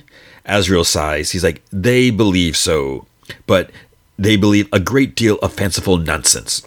And Ogunwe's like, you didn't think it worth mentioning before? And he, he says, like, you know, where is she? And they don't know. He asks, how can they protect her? Asriel chuckles. If there's one girl in all the worlds that doesn't need protecting, it is Lyra. He says the Magisterium can help. Uh, he tells the flying guy to contact Roke. Wait, was it Roke? When they, they know maybe it was so, so, Salmakia. When they know where, Lyra is, then they'll go there. So Ogunwe asks, he's like, You would use your own daughter as a trap? And he says he's already risked everything to get them this far his fortune, his reputation. But what they risk now will shape the course of history forever. So if he has to journey to every world, he will. If he has to incarcerate every angel, he will. If he has to take a knife to the heart of the authority himself, he will. And yes, he will risk Lyra. He will risk his own daughter because the alternative, Commander, is what happened to yours. You know, be like in this comatose or whatever, this slave state. So he would risk everything and everyone to ensure that can never happen again. So he suggests they all ask themselves, what are they willing to risk?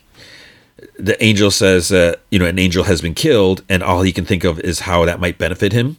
Ogunwe asks if she'd rather he die in vain. So in the chamber, the dude says Xaphania, the great betrayer. Um, she's consorting with, so she goes to talk to him. I, I, guess that's her name. She's consorting with humans now, and he's like, you know, was a millennia exile not degradation enough for you? So she says that he speaks of betrayal when he has taken orders to kill one of their own kind. He says Baruch is, was, an enemy of the kingdom. He asks why has she really come to see him? And, you know, perhaps she wanted to see if it was true what Asriel was doing to him. He's like, don't expect your rebels to follow a man who enjoys torturing angels. She just asks, where is the authority? You know, hiding behind a regent who cares for nothing but his own greatness? The kingdom as they know it is already gone. You know, this is their final rebellion. Then Will walks with Amma. Balthamos asks what happened, and Will says that she's a liar. says that you know he knows what he's doing. Two Meg Magisterium's aircraft start approaching, and he says, you know, this is absurd. So you know, Baruch died for a purpose. He's like, this is meaningless. Will promises like that it will work. So Salmakia calls Asriel through this like special scanner things. And she says that Lyra is with a woman named Marissa Coulter, and they're about to land on a remote island in a German um, ocean or something like that, uh, some fair isle place. And Asriel's like, I know the place. So he'll take the intention craft. It's the fastest way. He tells Agent Salmakia to get to the children, get them to safety, away from the woman, and then stay with them until he arrives. Ogunwe questions Asriel wanting to go, and he says that he has to. Uh, you know, he heard what the angel said, Ace Sator, whatever the God Destroyer, and Ogunwe says, in which case, you know, try not to die. Will's counting his steps, so he says that you know they'll go to them through another world. So he's going to cut, walk over there, and pop in over, pop, in, you know, inside whatever. Asriel and Stelmaria go into the intention craft thing. Mrs. Coulter's like kind of packing. Her monkey shrieks. Aircraft sirens start blaring. She's like, no, no, no, no, no. Asriel craft stalls, and Stella, Stelmaria says that the intention craft works through clarity. His mind is muddled, and he says he knows exactly what and who they're going for. And then tries again. Shroom takes off. Coulter's just sitting by the window. She grabs a, a, rock from the frame. She hands it to the monkey. She's like, "Do your worst," and she like leans forward so the monkey can hit her in the head with the rock. Will tells them that he'll come back through to um, through and close the window. He needs them to keep watch. Balthamo says that uh, he says sorry. He's like, "But I must leave." He says it was one thing for uh, the the ace satyr, but this is a human matter. Will's like, don't go. He's like, I know it's hard, but I need you to trust me. And he says that he can't. He's like, sorry. His wing extends. He flies away. Amma gives Will some of the plant root, and she says that she'll go with him. He he thanks her, but he's like, go home, okay? He's like, stay out of danger. He cuts a hole, walks through his empty world. Coulter is sitting outside. Soldiers are on a cliffside on either side, you know, looking down with their rifles. Asriel's flying towards him. Father Gomez approaches Coulter and he says her name. She puts both hands up. She's like, That's me. She's like, You're too late, Father. She's gone. A boy got here first. So he had several hundred miles in the boundaries of worlds and yet still managed to get here before you. And he just like looks at her and she kind of winces and, you know, reveals a bloody cut on her temple. She says that that was from the boy, surprisingly vicious. You know, he's super um, he's skeptical. You know, he's just like looking at her, like he, you know, can he believe her?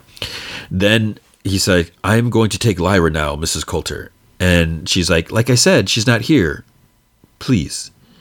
He's like, "I'm sorry." It's like her fate was decided long before I arrived here, and she's like, "Okay," and she gets up, and she's like, "She's in there." Gomez goes in, sees Lyra lying in the bed, and he's like, What was your plan? Would you have kept her unconscious forever? Run from world to world trying to escape the alethiometer forever? You know, she's not stupid. She knew they would find her eventually and destroy her. You know, that's her destiny. So she brought this fate upon her. And now, when she reaches the hands of Father President MacPhail, it'll mean her death. So he is like, You know, why are you prolonging it? And she says that she doesn't know. She's like, Sorry. Then um, she sees a glimmer like b- behind him. Will's knife's cutting a hole, and he it's like so obvious because it's so bright where he's at, and you see like his eye like looking in, and then he closes the hole. Coulter says that she didn't know what else to do, so now she's like stalling. So he's like, "That's not true," and then he comes like sits in front of her. He says the answer was so simple, and she knew it. Will comes in from the side, closes the cut. Gomez says a truly loving act would have been to let her die. Pan looks up and Will puts his his you know finger to his mouth, the, the shush. He um, crushes like the the root by by Lyra's face, and Gomez says that it's time to for him to to let or it's time for her to let her her go now. And then she's like, to kill one's own child takes a kind of strength I do not possess. Gomez says that you know she does. She has greater strength than she knows. So she's like, "Do it for me, please. Grant me that." And then Lyra's eyes open and she sees Will. Pan jumps into like a jacket pocket. He whispers to Lyra that they're leaving. Coulter says like, "Please," and Gomez nods. You know, he'll, he'll do it. Then the monkey comes up, hisses when he looks, and then Coulter hits him in the face with the rock. And she's like, "Oh dear, perhaps you were right about that strength."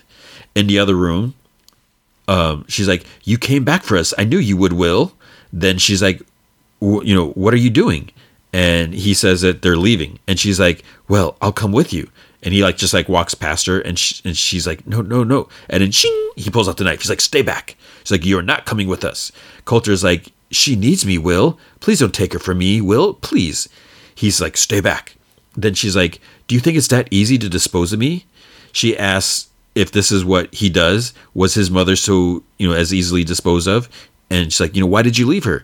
He starts cutting, and then she's like, where is she, Will? Where is your mother? And she's like, look at me, look at me, look at me. And his hands like trembling as he's like tries cutting, and then psh, the blade breaks.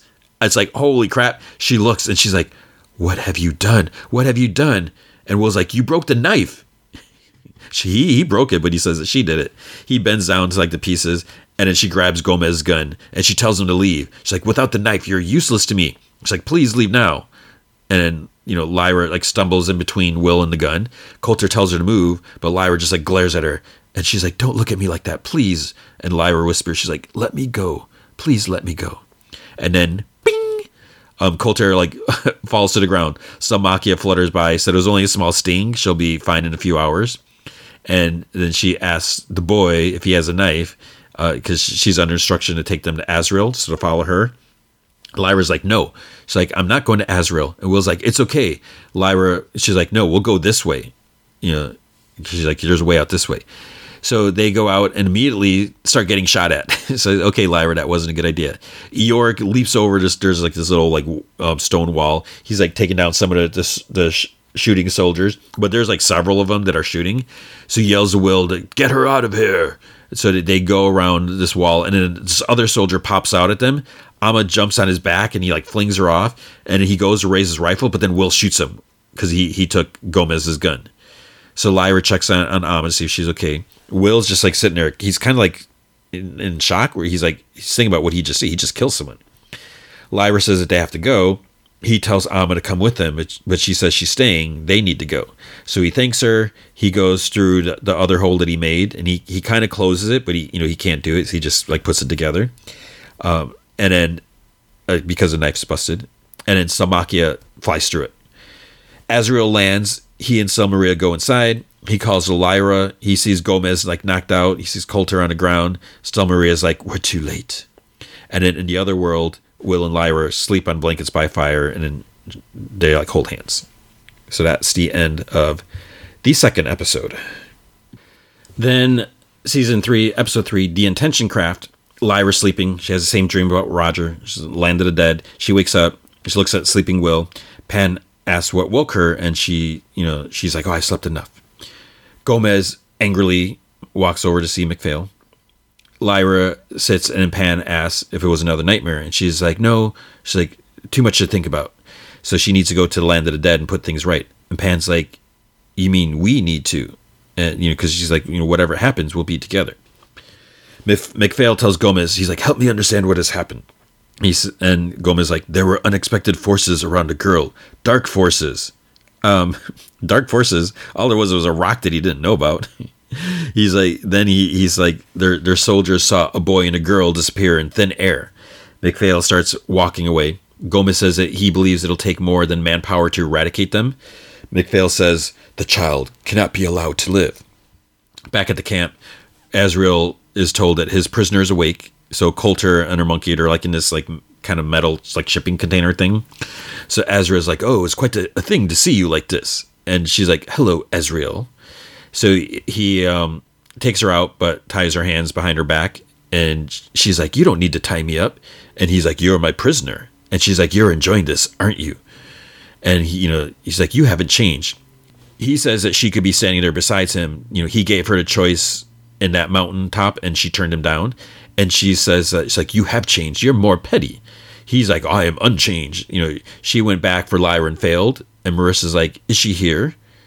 and he notices he's like you're still wearing the you know she's still wearing this necklace or whatever then he's like lyra is not here marissa's like says she's like listen lyra's in danger and he's like no she says that she is their daughter and the magisterium wants her dead he says that he thinks she'll find they want the pair of them dead as well she mentions what they think about that she is he's like hokum religious hokum And he's like, How could we have produced another Eve? She says, Well, the witches believe the same thing. And he says this wouldn't have happened if she stayed at Jordan College as she was told. The fuss she has caused is out of proportion of any of her merit. And she's like, Remember who you're talking to. He's like, You don't mean any of those words. He's like, Do not presume to tell me what I mean. And she's like, You're right. She's like, I failed. And now he's the only one that can help her. He like sighs, he sits. He says that he has someone with her, one of their best, and she'll bring her here when the time is right. And she tells him to promise her that, that she's safe. And he's like, My word. He's like, That girl has cast quite a spell on you, hasn't she? She Marissa doesn't answer. And he just like walks out and her monkey just like stares at her. Will wakes up, notices Lyra's gone. She comes up to him and he asks if the the worst of it has worn off. And she says that what she did to her is unforgivable but she seems she says that he seems different. And he's like you you do too. Then they hear Salmakia's wings flutter and he sternly is like how long have you been there? And she says that she hasn't been hiding. They just haven't been looking.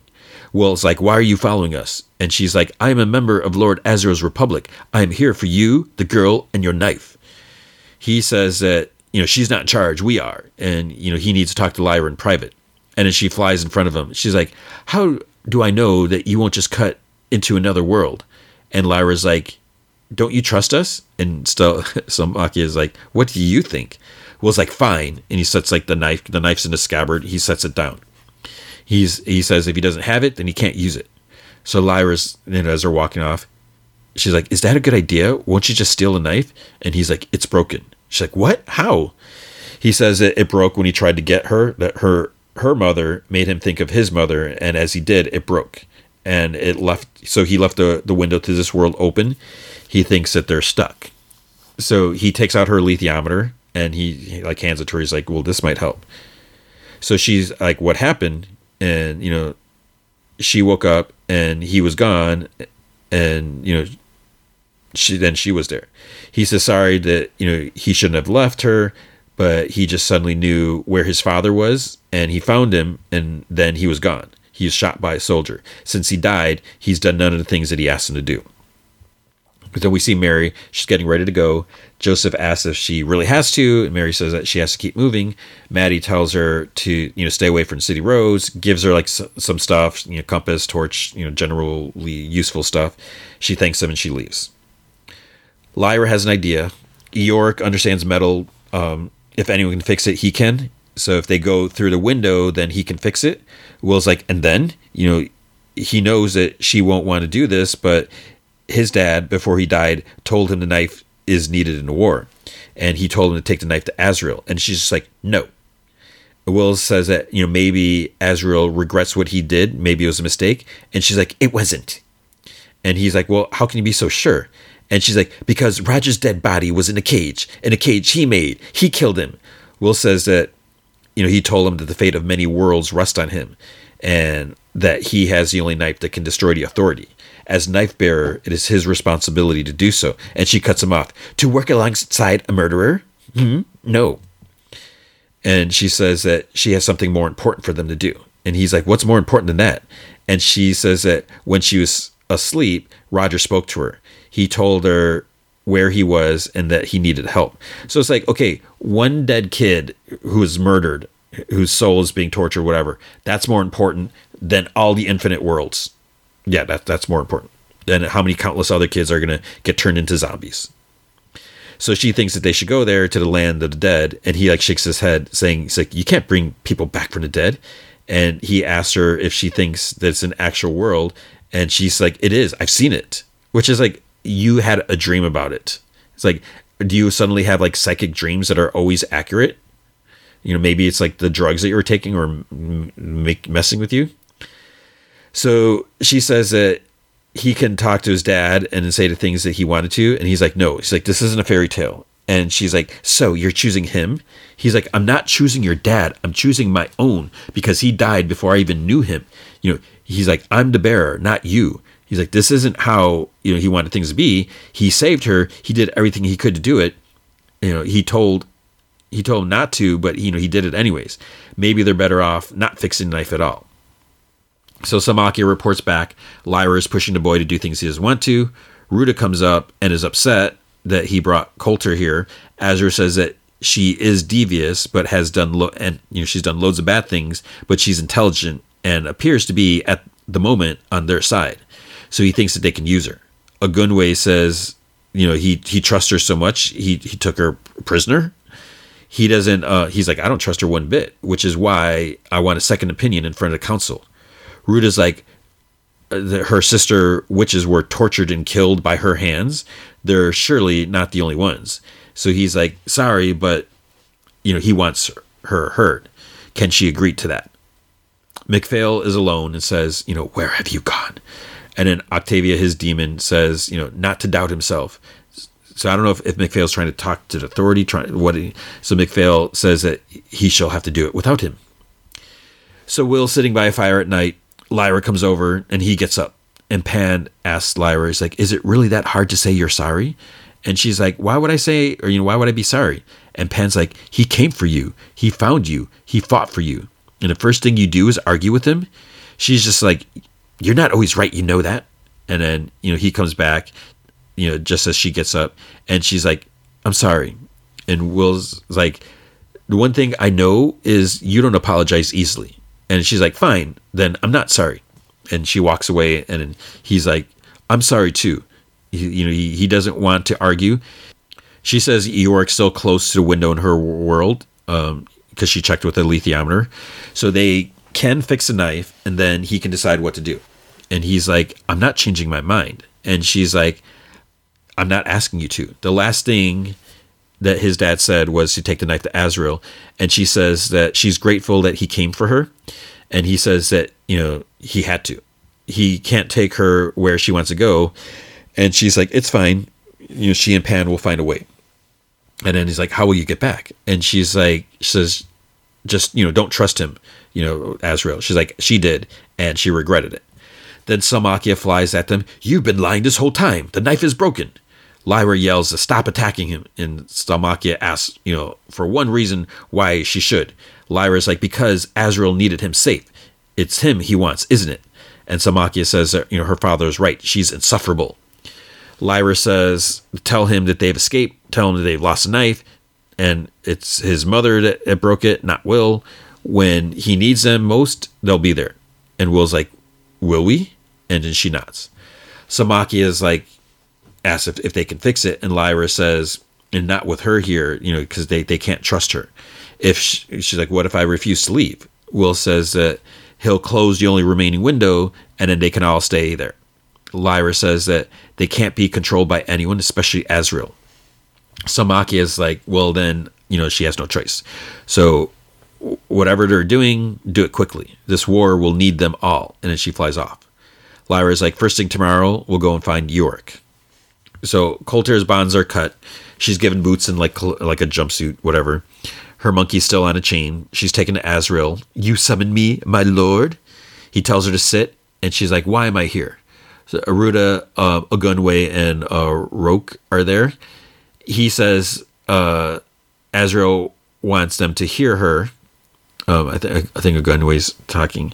He's like, what? Ruta's like, who you are. And so Mercer's like, oh, this is a trial. What happens if you find me guilty? Pelt me with rocks, tar and feather me? Ezra tells her not to play the victim. It doesn't suit her. They're trying to decide if she has a place in the Republic of Heaven.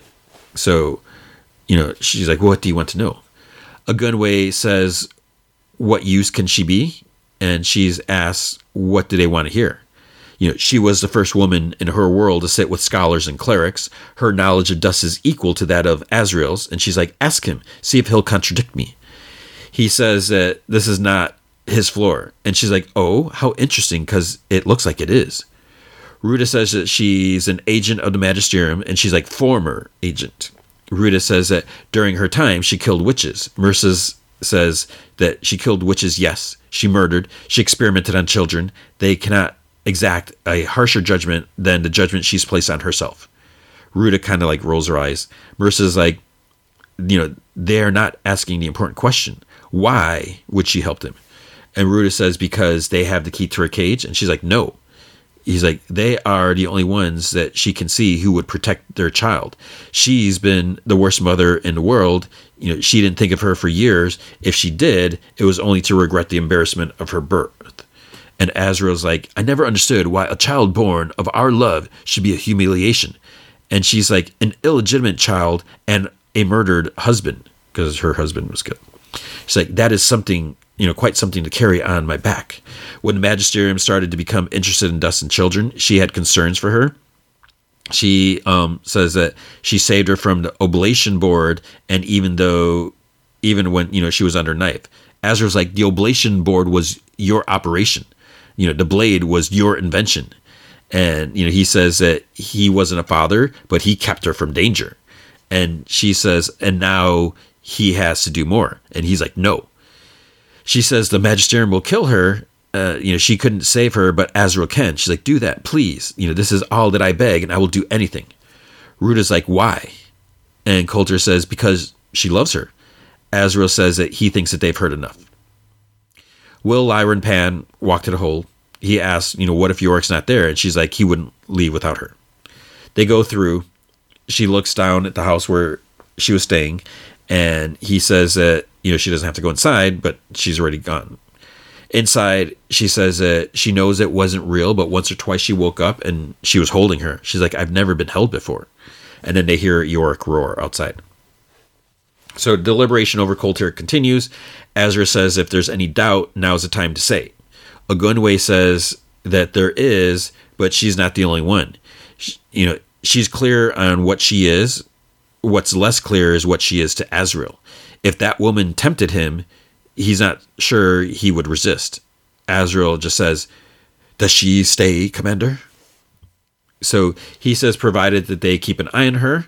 Asriel asks Roke, um, the little flying guy, and he says that she stays as long as she proves useful to them. What about Ruta? She says that she likes Lyra and she is important to the witches, so for her, she agrees. But if she betrays them even for a second, let her be the one that kills her and Azra says that she will have that honor. So Coulter is brought in. Azra says that she is to stay. Uh, she'll have the freedom of the camp, but if she tries to leave, she'll be killed. And she says, you know, oh, how kind. He's like, it's not kindness. You know, his colleagues think that she'll be useful, so let's hope for her sake that proves to be the case. Her demon is unchained, and he says that his agent said Lyra's traveling with a boy with a knife, you know, an important one, can she tell him about it? She says his name is Will. She met him twice now. He fancies himself some sort of hero, but he, she finds him insipid, and she knows nothing of a knife. So she's lying already. Lyra and Will, um, they see Iorek. Lyra runs up to him, and he says that he, oh, I missed you, and she's glad that he stayed to see if he could help. She says that Will's knife broke, and she needs it to go to the land of the dead you know, he's the best blacksmith in the world, but he's like, the land of the dead is no place for the living. That knife sh- never should have been made. Will's like, but it was made, and I'm meant to be its bearer. Iorek says that he may have good intentions, but that knife has intentions too. He says that the knife would have broken because Will's mind was divided. You know, he doubted his path. Bears do not doubt. And Lyra's like, You're lying. She's like, When I met you, you were drunk because you couldn't cope with the idea of failure and you know doubt comes when you care it's not bear or human it's the worst people who don't doubt like my mother and father She's like good people doubt because they don't know the right path so he says uh, you know read her instrument ask if she should go to the land of the dead and she said that you know she did she has never known it to be so confused you know it's talking of balance but it's a kind of a delicate kind of balance. And Iorek says like, well, then that's your answer. So he it's it thinks it, it's unwise. Lyra's like, then it said yes, and he kind of like scoffs. He's like, still a silver tongue. He's like, fine, I'll mend a knife, but I do not like your purpose. Mary's walking. She steps through another door. MacPhail is visited by a, a, some doctor, Dr. Cooper. She's like nervous. He says that, you know, she has a service to perform he says that you know he's fascinated by energy, in particular what Asriel managed to do, and she says that one of her colleague observed a release of energy at the severance of a demon. So I think she was in Marissa's like uh, prison camp with all the kids.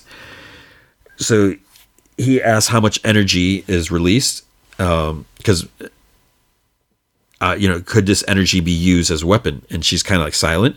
He says that you know she has the best minds at geneva at her disposal and her and her team will be unable to leave the premises until their, her task is complete. She says that asriel's expulsion burnt a hole in the sky and she doesn't think that they should be building anything. And he like slams the book down to like startle her but then he like picks it back up. So it's just like okay. He says that he's fighting for new eden here on earth that is a task ordained to him. So she must work her part or he'll rip it from her. It's like okay that's encouraging. Coulter is looking over like plans of the intention craft. Ruta says that you know she doesn't think that he'd want her looking at them so carefully. And coulter says that it's like well he gave me my freedom. And you know she's like i'm just trying to understand what he's done here.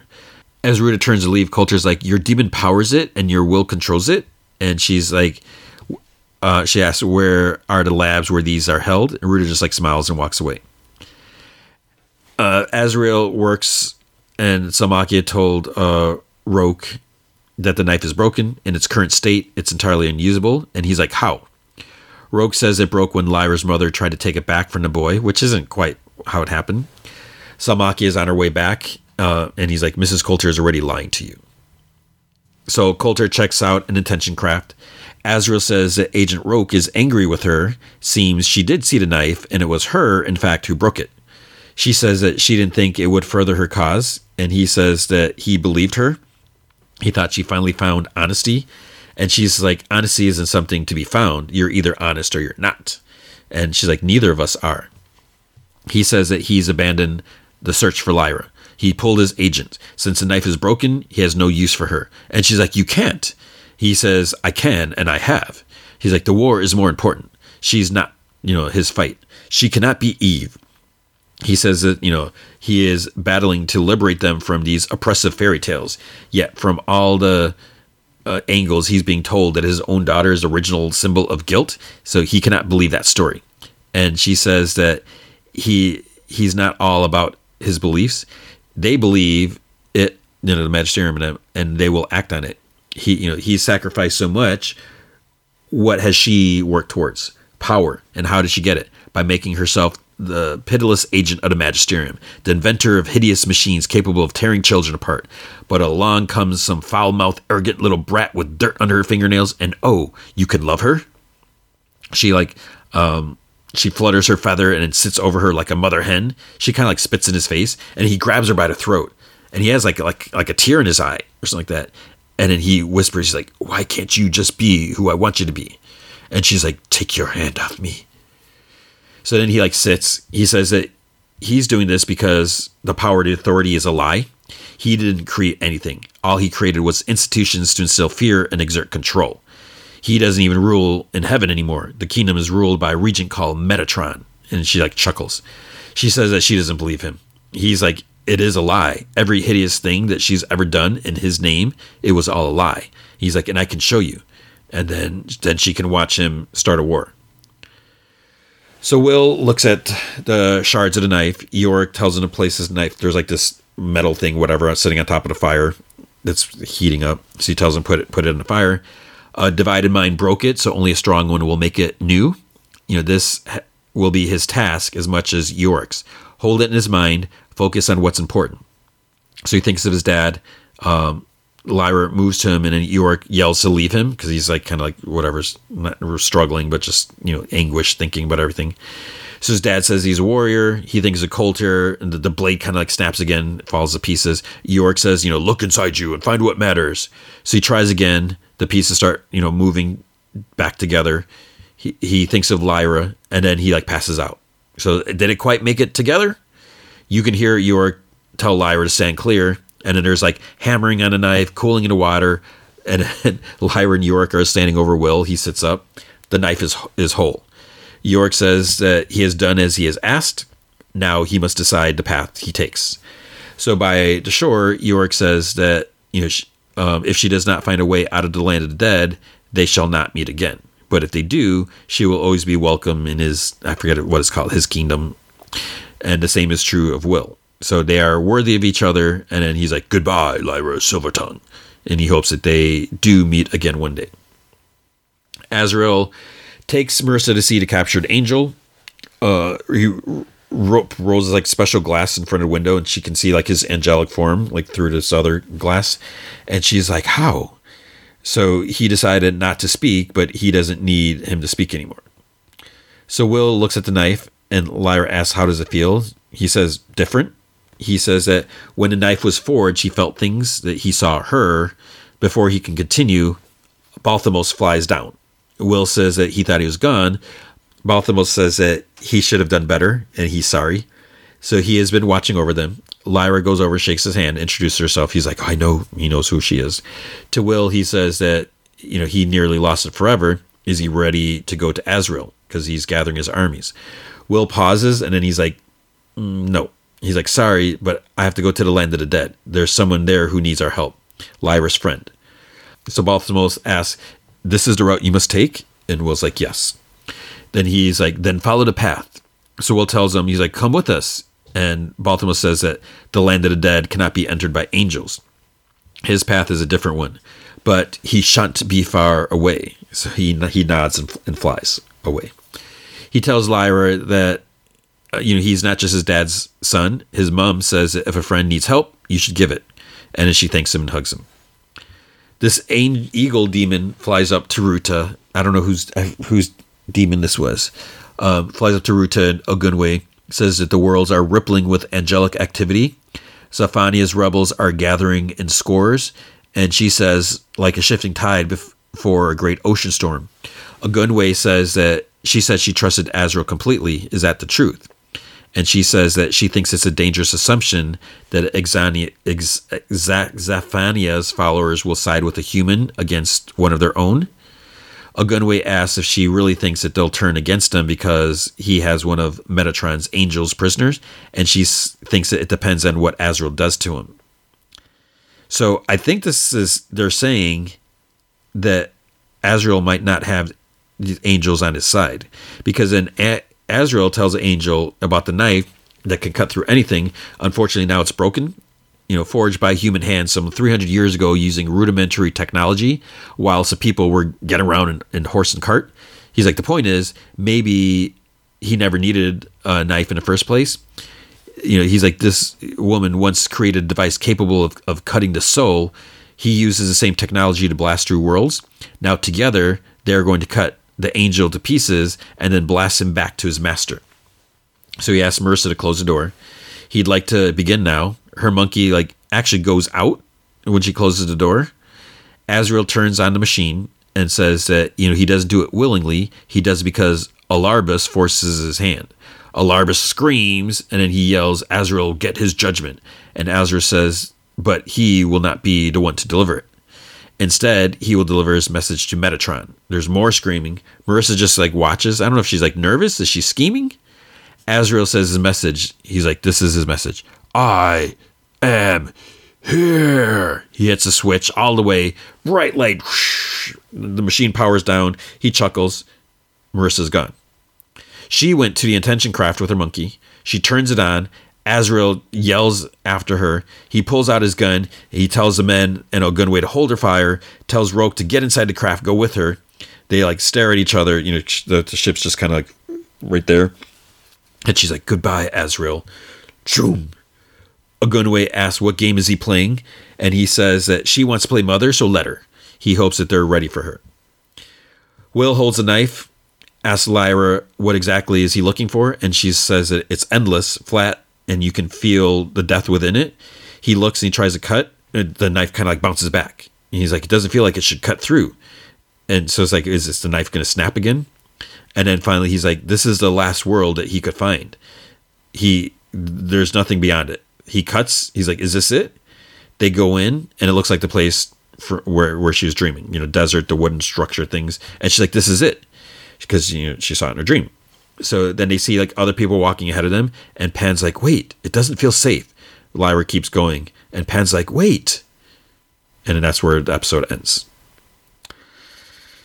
And the next episode is Lyra and her death. So uh, I'm just to stop there because that's been like almost an hour of talking about this. So uh, I will try to do two more next week. It just feels like even though there's only like six episodes, it feels like this is going to take it. They're so long because there's just so so much going on, and I think that that's the other thing where I'm kind of re- reluctant about this. There's just so much dialogue, and I feel like so much of it is important that I can't just gloss over and say they took her prisoner and then this happened. This because I feel like what they're saying to each other is important too. I don't know. Am I wrong? Am I going too in depth? That's just the way I roll, I guess. But so that's been uh, episode two and three. I should have done two last week, but it was too long, and I was whatever. So that's his dark material. Okay, then National Treasure: Edge of History. I'm I'm enjoying the show for for the most part. There are some some things that still make me cringe a little bit. There's still some dialogue that makes me cringe, but I think it's still the idea of the treasure. I don't know, and it's not even that like that great of a treasure idea, but I guess the idea of the the Inca, the the Mayan, and the the Aztec like kind of working together. I don't know. So let's just get to it. Episode three, Graceland Gambit. So Jess, Tasha, and Liam uh, wake up Oren like they, they go over just where he's he's staying because I think he's staying at Ethan's right. They ask for his old mini er, DV camcorder, and then you know so he comes in and Oren's like he's like who's Liam? You know this guy. He's like, are you Tasha's rebound? And just like he's with me, and then Oren mutters, "Oh, poor Ethan." And Liam's like, "Who's Ethan?" And he says, uh, or she's like, "A friend." Oren's like, "What do you need my camera for?" Just holds up a tape and says that she thinks her mom's on it, and she thinks that she knew about the treasure. So they they hook it up. It's like May first, uh, nineteen ninety nine, and her mom's on under. Just like she's so young, she's speaking like on the stage in Spanish. There's like a big like slide, you know, projector screen behind her, and she's like thousands of years. So she says in Spanish and and just interprets. Thousands of years ago, before the Europeans arrived, a bunch of independent tribes spanned Americas. Some of them passed their history and culture through textiles and art. Whenever war broke out, some of the women fled with their sacred objects so their history would be preserved. Over time, a treasure grew until the greatest threat arrived the conquistadors. But there was one brave woman who risked her life to save the treasure from the conquistadors Malinche. She was an enslaved uh, Nahua teenager who was forced to work for Hernan Cortez as a translator. Over the last 200 years, her name has been dragged through the mud for helping the Spanish slaughter indigenous people in their quest for gold. But the truth is, Malinche used her position in Cortez camp to keep one eye on the conquistadors while her underground alliance woman could smuggle the treasure away. And Liam's like, she was like a, a master spy. And then Oren's like, like Brian O'Connor from Fast and Furious. It's like, okay. Tasha says that, you know, and they're all wearing Jess's necklace, you know, and like the pictures and stuff And her. So she thinks back to Peter saying, That necklace represents an ancient oath to unbury the lost history of entire civilizations. If your father had that necklace, then he was protecting a treasure, and so must you. Jess is like, These women call themselves the daughters of the plumed serpent. Once the treasure was hidden, the woman created a treasure map and broke into three pieces, giving one each to Aztec, Inca, and the Maya with the idea that once the conquistadors were vanquished, they would come together again to rejoin the pieces of the map and find a treasure. The three pieces of the map were lost over time. This one, dude talks, and Tasha's like, What's Professor Mansplainer saying? So they're th- saying that her dissertation is fantasy, that every scholar agrees the Inca and Mesoamerican civilizations never communicated, let alone work together to hide a great treasure. Malinche Malinche wasn't a hero, she was a traitor. At best, she was a powerless victim. Then this other guy comes up, and this guy is Jess's dad. Tasha says, She's like, I thought your parents didn't like each other. And Jess is like, He's defending her. The, the guys get up, her dad saying that he and her mom are going to prove that the legend is real by finding the treasure. Then the recording cuts to, you see Raphael, he's like, sets up the camera in their kitchen. Jess's mom, Manuel, is pregnant and you know they start like dancing whatever in the kitchen jess has tears. So jess thinks about hearing her dad's voice and seeing them dancing. She never really thought about there being a time that they were in love which is just silly. Liam uh, starts is starting to reconsider. He's he always thought his dad was chasing a dream but she has a necklace. She's like the treasure's real. Then stupid ethan walks in. Treasure? I thought you were done with all that it's like, go, go away, Ethan. then Agent Ross at the FBI, she gets a call from uh, the doc at the, the city morgue. He asks if she ordered a panel on Peter Sadusky, and he he just needs an e-signature before he can release information. She's kind of like sort of whispering whatever. She's like, well, you know, I'd rather do that in person, whatever, and go over the information. And then her supervisor dude walks up. He's like, "Oh, thanks for going through, you know, all those those statements. I know they're tedious, whatever." Then he's like, "Listen, uh, I know how you're feeling," and he says that when he was first stationed someplace, whatever, he failed to act on a tip, and the Declaration of Independence was about to be stolen. And she's like, "That was you?" He's like, "Yeah." And like you, I was eager to make up for it. Luckily, I had a good boss who believed in me. And he says, he's like, I believe in you. Jess shows Ethan the video of her parents, and he's like, I don't understand. Uh, why? Because he's a big doo doo head. she says that there's there's more, and she you know gets the folder and she reads some Spanish. He says like that was your mom's lullaby, and she says there was a second verse that she never sang. You can sleep, precious child. Our treasure is safe till we rise again tomorrow. So the lullaby passed down the legend of treasure. Then she mentions Billie. She's like, did, did I tell you Billie was a black market antiquities dealer? He's like, so if she gets her hands on a treasure, it'll end up in the hands of some sketchy rich collector. And she says that, and you know, no one know will know that her mom was right. Because I guess that's what's most important, right? Not returning the treasure to where it belongs to the people, but to prove that her mom was was right. So Ethan's like, when do we start? So I guess he's totally on board now. You know, before he's like, oh, you need to drop all this, but now he's like, okay, let's do it. So they all go over to Liam's, to, to Peter's uh, house, to the, the secret room. Oren is, is like geeking out over to some of the stuff. There's like, I forget, there's like one thing, there's like Benjamin Franklin's glasses and, and all stuff like that. And then he's like, oh my God, your grandpa is a redacted FBI agent in Riley Poole's podcast. And Liam's like, I'm not really a podcast guy. Then there's like this bulletin board with like you know a bunch of stuff about the relics. Tasha puts up like printed pictures that she took at a box that just opened. Liam says that his grandpa found one. Um, he said something like Cibola, or I don't know if that's a place. He, you know, he gave it to his dad, but then two days two days later, his dad died in a diving accident, and it's never been seen again. So obviously, his dad was killed, right? I don't know if that was mentioned in the second movie or anything at all. So now they're stuck. Um, but they had one clue about the third box. His grandpa and dad were never able to crack it because they didn't have Jess, right? They, they needed her. So there's this piece of paper says a message was passed to the Sun King born to peace. So Sun King is, is capitalized and peace is capitalized. Liam says that you know, he's like, my dad was a Mason, my grandpa was a Mason, so I'm guessing, you know, that's where they got it.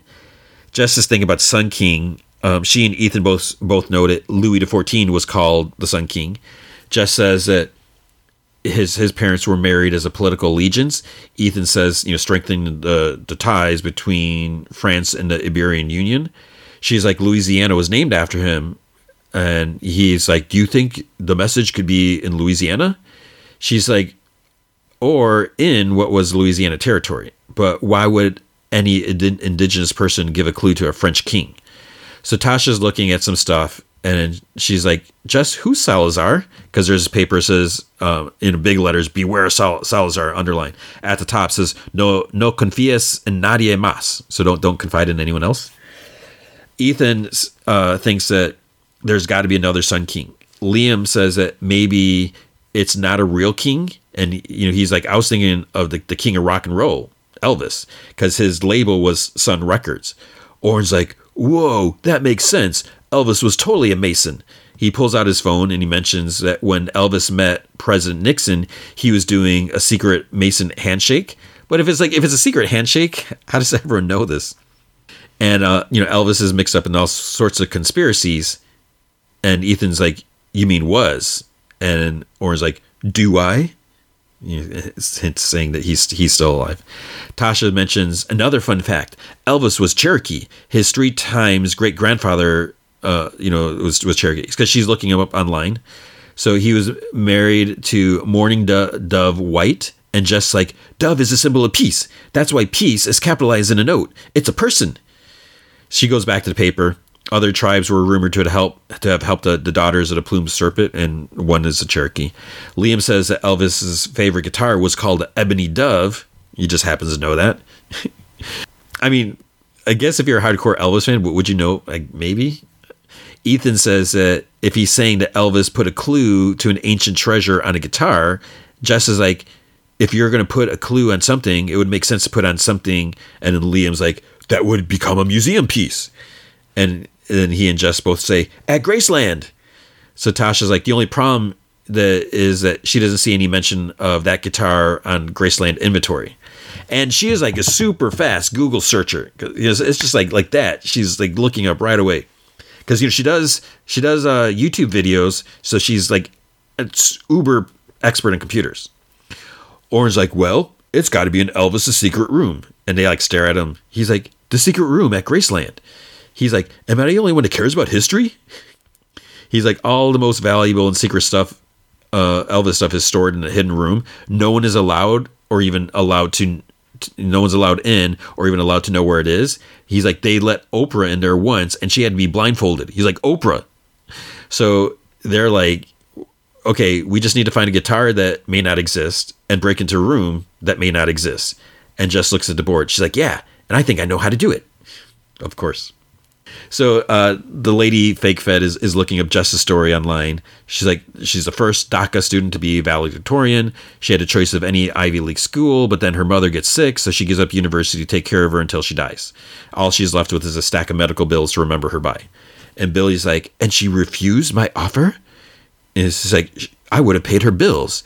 And the lady's like, well, kids these days, they don't care about money. They just want followers. And she's like, find a treasure and you become famous. It's just like so stupid. The dude, uh, the the fake dude agent, I think was his name Nate Nathan. He's like examining like the relic with a like a stethoscope. He's like magnetized lodestone acts like a compass. He's like that's what unlocks the dials. And I think Billie's like safe cracking 101 So he's listening, gets it open just like that. It was just like a regular like cheapo stethoscope. Billie takes out the keychain from the gift shop. That girl opened this. And she's like, I'm still not sure why Sadusky told her, but he inadvertently gave us a very big clue. So they're looking for clues for the treasure on the outside, but they should have been looking on the inside. So then she, um, like this stuff, the, they're still on the plane. They, they all they hang out on the plane all the time. I don't know if they're flying around or just sitting in an airport. But like the stewardess brings this like suitcase It has like a, a thumbprint like unlock scanner thing, uh, and then Billie has the emerald relic in there. And she's like, let's take a look at the inside of this one, shall we? So I, am assuming it opens the same way. And you don't even have to know the fairy tale story about the rabbit or whatever that, that Jess figured out. Ross, uh, FBI agent, she goes to the city morgue. The the dude kind of questions her, looking into the death of a, a highly decorated agent. You know, like her, her position because you know she's a lower position. So she comes clean. She's like, "I was supposed to cancel it, and you can report me or tell me what you found."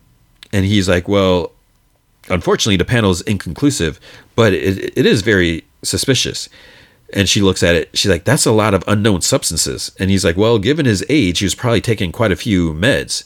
He's like, there was also an orange stain on his hand. And she's like, was he so like he was clutching something when he died? And the doc's like, well, you could have been. And he's like, looks like it's a, a common dye used in over the counter meds, like even candy. So she's like, if I got you a list of his meds, could you whittle the down the list? Not that either of us are, you know, officially working on a case. And he's like, sure. And they kind of look at each other. So it's like already, and she just like leaves, and she's like, thanks. So it's, but it's like, hey, do you want to go out for a drink later? That's probably what's going to happen, right? Because that's how it happens all the time. Billie says like two boxes, twelve pieces, and we have two thirds of the map. So the the one is it's supposed to be like Izta Iztaccíhuatl, something like that. So there's like the White Woman Mountains. There's and they're looking at online whatever. There's this cave with like a jaguar head or something like that. It's supposed to signify the entrance to a sacred place. Um, it's like the the White Woman Mountains are outside Mexico City. So the dude's like, "That's where the third box is," and Billie's like, "Well, we won't know until we get there." The kids, meanwhile, are headed to Graceland. They're like in, in the van, and Tasha's somehow made contact with the head of security because he has like Doodle Labs or something like that. Like he has, they even have their own Instagram page. So Jess wants to go over to plan, but Oren's like, no, no, no. No. He's like, you never do that. It's like that's how you jinx it. You know, you never do that in the movies. but they like ignore him. So they're like, okay, one one p.m. They open the cases for cleaning for like the the jumpsuits, which seems like a weird time to do it in the middle of the day. Oren is supposed to release some moths. The second that they see the moths on the priceless jumpsuits, they'll call the exterminators. Oren isn't crazy about unleashing moths turning the suits into Swiss cheese. Jess is like, they're not that kind of moth. And they're like, there's more than one kind or something like that. She's like, I worked at Almighty Storage. I'm pretty much an, a moth expert. It's like, okay. Tasha says that then they'll have 13 minutes to get in and out of the secret room before the real exterminator shows up. Ethan's like, that's a very specific, uh, you know, time. And, you know, what's your source on that? And she's like, Yelp. It's like, are you serious? So Yelp's like, we'll be there in 13 minutes, regardless of, where you're at. Oren wants uh, to be the one to go in, but Ethan says that Liam is a guitar expert, and he's he, he's like, yeah, if anything's out of place, I'll know. So he plays a guitar, so he's a guitar expert. The see, little things is what make me roll my eyes. It's it's so convenient. Then uh, Oren's like, well, you know, whatever, but we're being followed. Look at, you know, there's a car behind them. And they, they pull over when they get on the other side of this bridge. And there's, it looks like this dude with like long gray hair and a beard or whatever. He just like drives by. And Tasha's like, oh, it was probably just some, some bearded rando going to a, a vinyl swap meet or something like that. They get to Graceland and uh, I, I, guess do you not need tickets or anything to get in? I, I don't know. You just like walk in. I have never been there. Ethan and Liam get in jumpsuits and wigs and glasses. Ethan takes like the jar of moths in his backpack and it's like in this like, kind of like leather case. Tasha manages to hack the Graceland security cameras. Again, she is a she is a YouTuber YouTuber, so of course she can hack into security cameras. It's it's it's like they go hand in hand. You sign up for a YouTube account this is how you hack into security cameras. So he goes inside. He's like super nervous, whatever. Opens the jar. This uh, dude and lady come to open the case, and you know they, they, they, I don't even know what they do. And then they, they close the case, and Oren's like nearby. He's like, "Oh, hey, can can I ask you a question about this?" And then then the lady sees some moths in the case. Alert goes out in the security feed. Tasha tells them, she's like, "Okay, synchronize watches." Beep. It's like, oh my gosh. It's, it's like the, the fact that they're relying so much on this time is just ridiculous. They go in, security dude's like, who are you? Where's Tim? And Ethan's like, you're Mark, right? We're subcontracting for Tim. He's on a big job right now knew this was an emergency. And the, the so this guy Mark, the security dude, and the lady, they're like super skeptical. Ethan's like, he mentioned you have a labradoodle, and then Mark's like, he's like, oh yeah, I have two actually. And Ethan's like, oh, I have one too. You know, and they named them after music or something like that. So Mark's like, oh, follow us. so just mentioning that you have the same dog as someone is is the key to warming someone's heart. They they manage to capture the moths with in the case with like a nets or whatever. And then Ethan starts talking about the, the kind of moths that they are. He's exaggerating, you know, obviously he's lying. Then the lady's like, Well, we can't close, we can't fumigate. It's jailhouse week. And Ethan's like, oh, you know, there's probably no need for that. Just have us look look around. And then Liam's like, we should probably start in dark storage spaces because moths love that. It's like not too suspicious. The lady tells Mark to take one to the room, and Ethan's, you know, because I think she says to take Ethan there, but Liam's supposed to go there. And you know, Ethan's like, "Oh, we work work better in tandem." And she's like, "There's just too much ground to cover. It's like we have to get this, you know, do this quickly." So Tasha tells Jess, she's like, uh, splitting up wasn't part of the plan. So Jess texts Ethan to just take pictures and they'll figure it out. So uh, they go into his closet and behind like some stuff, there's like a keypad on the wall. It hit, hits it, and then the wall on the side opens and there's like an elevator door. So Jess tries texting that they they lost him in a camera feed, but the message sends a fail because I, I just because they got gone on it's like sealed so just because you go down in the basement doesn't mean you're to lose signal. So uh, Mark says, you know, normally they blindfold anyone they bring in. He's like, so you have to sign an NDA before you leave. He's like, you know what that is, right? he tells him the non-disclosure agreement. So he's like, if, if there's any moths in there, they'll leave a yellow dust behind, so he'll need to inspect. Oren returns to the van. Tasha mentions that uh, to Jess, the real exterminators are there but they still have like five minutes and seven seconds left. So somehow the real exterminators early. The Dove guitar is hanging on the wall. uh, he manages to take a few pictures, like surprisingly, you know, because this guy's just like watching over and everything, and you know, I'm sure they don't want any pictures taken. He tries sending. It's like okay, you're sending the pictures right then and there. It's like no, you're you're on your phone even longer than you have to be. Take the pictures, put your phone away, but the the, the text it doesn't send because again, no no signal. So Oren's like, I called it. He's like, you jinxed the plan, and Tasha's like, just go stall him, go stall the exterminator. So Ethan tells the security dude, he's like, they're all clear. So Jess texts Liam, abort. The, the real exterminator is, is there. So he tells uh, the lady, he's like, uh, we're, we're, good here. He's like, is there a restroom I could use? Oren tells the exterminator in parking lot that he's a hotel manager, that they have a DEFCON 10 moth situation.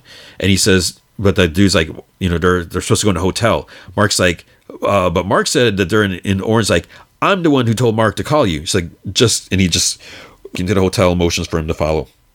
So act like you're in charge, like you know what you're doing, and people believe it, I guess. So Liam goes in the bathroom, takes off the hat, the wig, the glasses, and the jumpsuit. He leaves them in an an obvious pile, like with the, the wig and the glasses on top, instead of like shoving them in a garbage can with like the suit on top. And you even see like the, the exterminator logo sticking out. And it, obviously, it's for our benefit, but it's like, come on uh, elevator goes up. Security dude says they can check the velvet paintings uh, in this one room or something like that. Then he gets a, a text from Jess because now he has signal. So it's like abort. Then he's like, oh, sure. He's like, I just need to grab another battery from the truck. He's like, I'll, I'll be right back. He ducks around a corner and instead of like running out of there, he, he sends the pictures to, to Jess. Liam gets into the van and then Jess looks at the picture. She's like, it looks normal, but then she sees a gold record of La Paloma and Liam's like, you know, looking over her shoulder, he's like, that single single never went gold. And Jess is like, that means Dove. Oren returns to the van. He's like, did I miss something? Liam's like, we have to go back in and look at that record. And Oren's like, uh, if if you if we go back, we're all gonna get arrested. Jess thinks of her parents dancing in a video with and with a determined look. She's like, I have to know the truth about my dad. Liam's like, I'll go with. And Tasha's like, you know, there must be another way. Just like, there is no other way. It's like, they're going to shut the place down. It's now or never. So she rushes out. Liam goes with her. Ethan gets to the van and then he sees them on a security camera and he's like, what are they doing? Security dude rushes past on the walkie talkie, depending or demanding to know like where the exterminators went. And then she tells Liam, she's like, okay, be on the lookout. And she's going in. But it's like, how did they even know where the door to the security closet was? Was it did they see him on a security camera go in there? And if they saw that, is like no one watching the cameras now?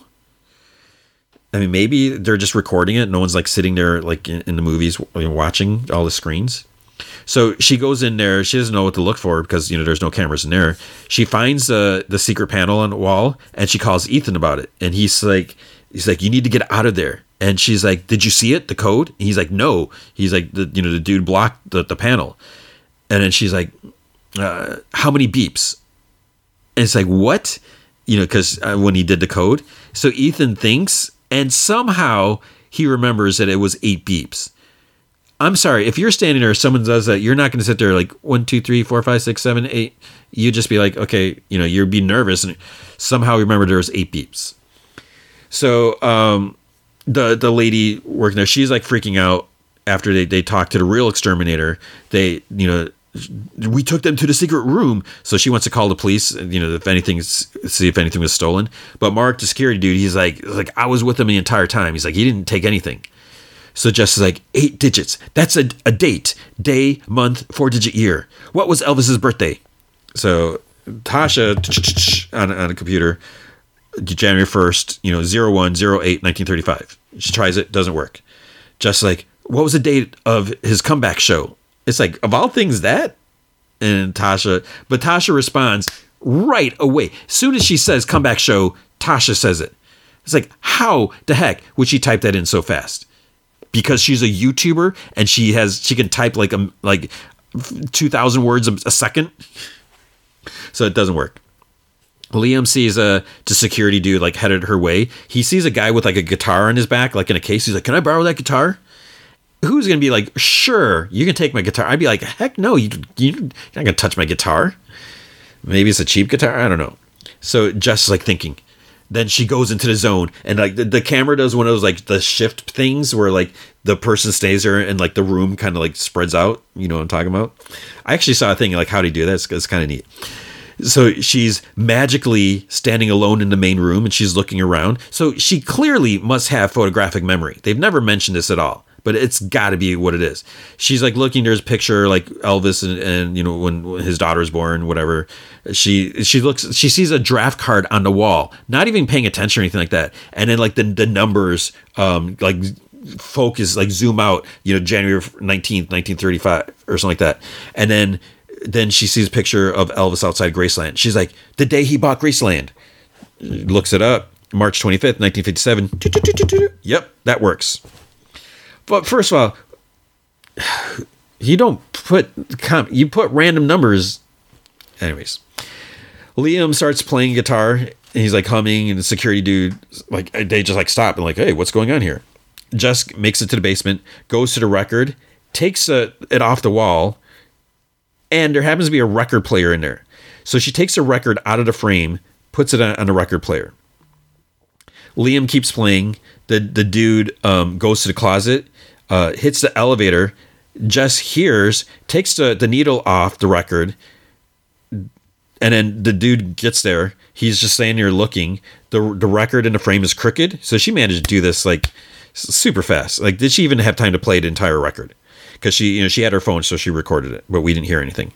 So he walks over, he straightens it. she there's like some like uh display cases like in the middle, so she's like kind of ducked around him. Then he gets a call on a walkie-talkie that they have a situation. He's like, "Oh yeah, the singing tourist is like, I, I know." He's like, "I'm on my way," and so just managed to hide behind the, the cases the whole time, and he leaves in the elevator. Mark goes up to this other security dude. He's like, enjoying the show. He's like, go get him, even though you knew he was there. So uh, he starts walking. People are kind of like singing along too. Then Jess walks up, so she got there really fast as well. Um, he kind of like locks eyes with Jess and smiles as he's singing. I forgot the song. So I'm like, "No, no, I tell you what I love you," or uh, whatever. So Mark's like, "We need to clear the room," and then Jess goes up to Liam, yelling in Spanish about him being a, a borracho loco being a, a, crazy drunk. And then she says to Mark, she's like, "Oh, I'm sorry." She's like, "The only English he knows is Elvis songs. He gets out of control when he sings them." And in Spanish to Liam, she's like, oh, "I'm gonna kill you when we get home, whatever." And in Spanish, she's like, "Leave me in peace." and Mark tells him, he's like, "Oh, get them out of here." He's like, "And put them on a no-fly list or something like that." So I guess they're not going to be allowed to, to come back in. In the van, Ethan says that you know they're going to check the feeds. Um, Tasha's like, "Not if I can help it." Uh, she's gonna she's gonna delete the files because uh, again, all YouTubers know how to do this this computer stuff. The lady asks Mark, "Was anything stolen?" He's like, "Not that I can see." She's like, "Well, check the security footage." He takes out his iPad that he happens to have, pulls up the screen. Just as he's checking, you see a layout of like about like like nine different screens or something like that, and then they all start going to static. He's like, "It's it's all gone." Jess and Liam rush to the van. The sirens are approaching uh, as they, they leave. Like the, they drive right right past the police, and just like that was insane. And Oren's like, "You sing an Elvis song at Graceland," and Jess is surprised that he can speak Spanish. He's like, "Oh yeah, summer bartending at Senor Frogs." Tasha's like, uh, "Did you at least get the clue?" She plays recording on her phone. It's like this distorted voice, and then you know it's like you know why go through all the trouble of making a fake gold record? You know it has to mean something. Liam's like well we can mess with it on some music software to see if there's a hidden message or something. I bet tasha could do that but she ends up not doing it. He does it. You know he because he's he's a musician so he knows all about music software. And then she like kind of stares into his eyes when he says that. She's like yeah we'll figure it out and then dumb dumb Ethan, he's in the passenger seat. He like stares at them like all sad, mopey, and everything. It's like you have a girlfriend, dude, for like six months. Your secret girlfriend that you didn't tell your best friend about. And then he turns around. He's like all mopey. At the is is Takachihuatl, Mexico.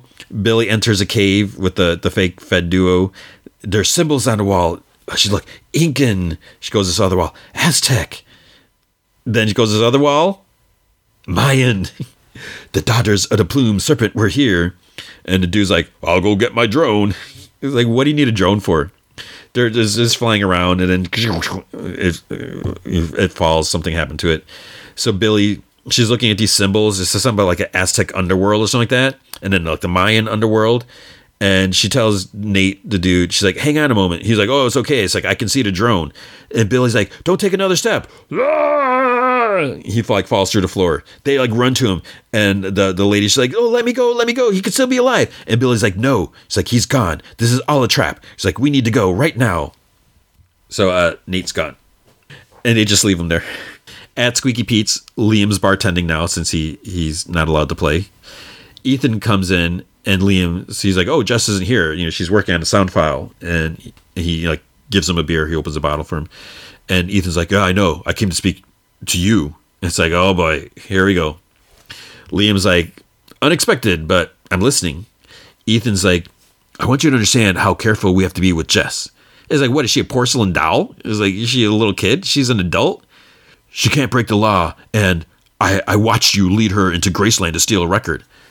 Uh, it's like she ran off on her own and he followed. Liam's like, oh, she let herself, and I'm not going to tell a woman what she can or can't do. Ethan's like, that's not what I'm saying. I'm just saying that we have to look out for her. And Liam's like, how about I do me and you do you? And Ethan's like, look, you don't know her. She, she's not going to stop. This is about her family. It's personal to her. But it's like personal for Liam too, because his dad his dad clearly was killed or he died. He was obsessed with this. So he says it's about his family too. Uh, you know, his grandfather was probably killed as well. So I'm sure what the toxicology report is going to say. So he's like, you know, they both have have skin in the game, and they're gonna they're gonna have to take risk. If he's not cool with it, maybe he should just bail. And Ethan's like, it's not the same for for you that it is for her. And Liam's like, you're not listening to me. It's exactly the same. Then Ethan's like, she's undocumented he kind of says it loudly. Then he's like, I, I, shouldn't have said that. He's like, she has DACA. so and the thing is, I never heard of DACA before. Maybe I'm I'm the dumb dumb. It's like they they mentioned this like so many times. He's like, so if she gets into any trouble, she could lose her status and be deported. So it's not as easy as you do you. And he walks away without touching his free beer. And Liam, he, he opened it for him then we see Jess is listening to you know she's got on her screen it's like audio stega, stega, steganography explained. There's a knock on her door. Ethan like just walks in when she opens the door, and she's like, "What's wrong?" He's like, "Uh, I, I went to Liam eh, to, to tell Liam that he can't be so reckless around you, and it just came out." And she's like, "What came out?" He says that he told Liam that she has DACA, and then there's a pause, and then she's like whatever. She's like, you told him you made a mistake. It's okay. He's like, I know it's not okay. And she's like, if I say it's okay, it's okay. And he's like, all right. He's like, I'll, I'll just let you go back to what you're doing. And he walks out. Liam is in his secret, is in his grandfather's secret office with headphones. And then just like knocks and just walks in. So she, I guess the front door is open. She doesn't knock on that door. She knocks on the secret office door. It's like, okay. And he's like, oh, great, just in time. And she cuts him off, saying, She's like, I know what Ethan told you about me having DACA. She's like, I really wish he hadn't. And Liam's like, uh, You know, go easy on him. He's just, you know, trying to have your back. He's like, You know, you're obviously really close. And she's like, Yeah, he's my oldest friend. So, you know, she sits down like on the little step in, in uh, the, the office entry. He sits next to her and says that, you know, he would have tried to talk her out of going in there had he known what she was risking she kind of like smiles and shakes her head. She's like, "This is exactly why I don't tell people right away because it, it changes how they treat me." So some tell her to go back to her country and call her illegal. Others have really good intentions. They want to help and protect her like she's a puppy. And you know, he's like, "Well, that that's not what I meant." And she's like, "Yeah, I know." And she says that you know that all that that's not who she is. That doesn't like define her. Then he's like, "Well, then who are you?" And she's like, if you would have asked me a week ago, I could have answered that. But now, everything I thought I knew about my, my mom, about my dad, my whole family, it's just a crazy riddle that can only be solved by finding tr- this treasure. He kind of chuckles and is like, Well, do you know anything about steganography? And she smiles and is like, Only that the YouTube videos are super confusing. So he brings her over to the desk because you know the computer he says he put the audio file through a high pass filter and shifted the pitch down he gives her like headphones and they have to share them because the computer speaker's broken. So it's like how romantic. They have to share the speakers, you know, head side by side. Hear a garbled voice and she's like, that sounds like someone talking backwards. Did you flip it? And he's like, well, I was waiting for you. Flips it. You hear Elvis's voice. I got a message from Miss Morning Dove White. The twin tongued serpent's tail is revealed in fair weather. And Liam's like, that's Elvis by the bend in the newfound land. This is my horrible Elvis impression, not even trying. Then they look at each other, and she's like, "Well, play it again." Billie sits on her plane. Oh, so the the the FBI, the lady, the fake lady, her name is Casey. She's like, you know, maybe there is no treasure. Maybe the daughters of the plumed feather would have put the clues out there to keep the conquistadors busy, lure them into traps. Billie shakes her head. She quotes Nelson Mandela of all people. And she, you know, don't judge me by my success. Judge me by how many times I fall down and get back up again. Then she says something in Latin, crass est nostrum. And uh, then Casey says the same thing. I, I Googled crass est nostrum and it didn't come up. And I'll tell you right now, Google Translate doesn't translate Latin. It just, it translated it to itself. And so it said it's Latin, but it didn't tell me what it was. I think it means like good goodbye, old friend. That's the closest thing that came up in the, the Google searches. So they you know they raise a drink to him, and then then Billie's phone pings. She hits it, and she gets the Elvis message that they're just listening to. And Casey's like, "Is that Elvis?" And Billie's like, "That is a clue." That's where it ends. So again, this. Okay, so again, example. This is why the cliffhanger episodes work because now it's like, how the heck did Billie get that message played backwards? Did she somehow hack into Liam's into? I mean, I guess probably what maybe what had happened is they if they killed Peter and made it look like a drug accident, did they put like some sort of bug into his computer that would?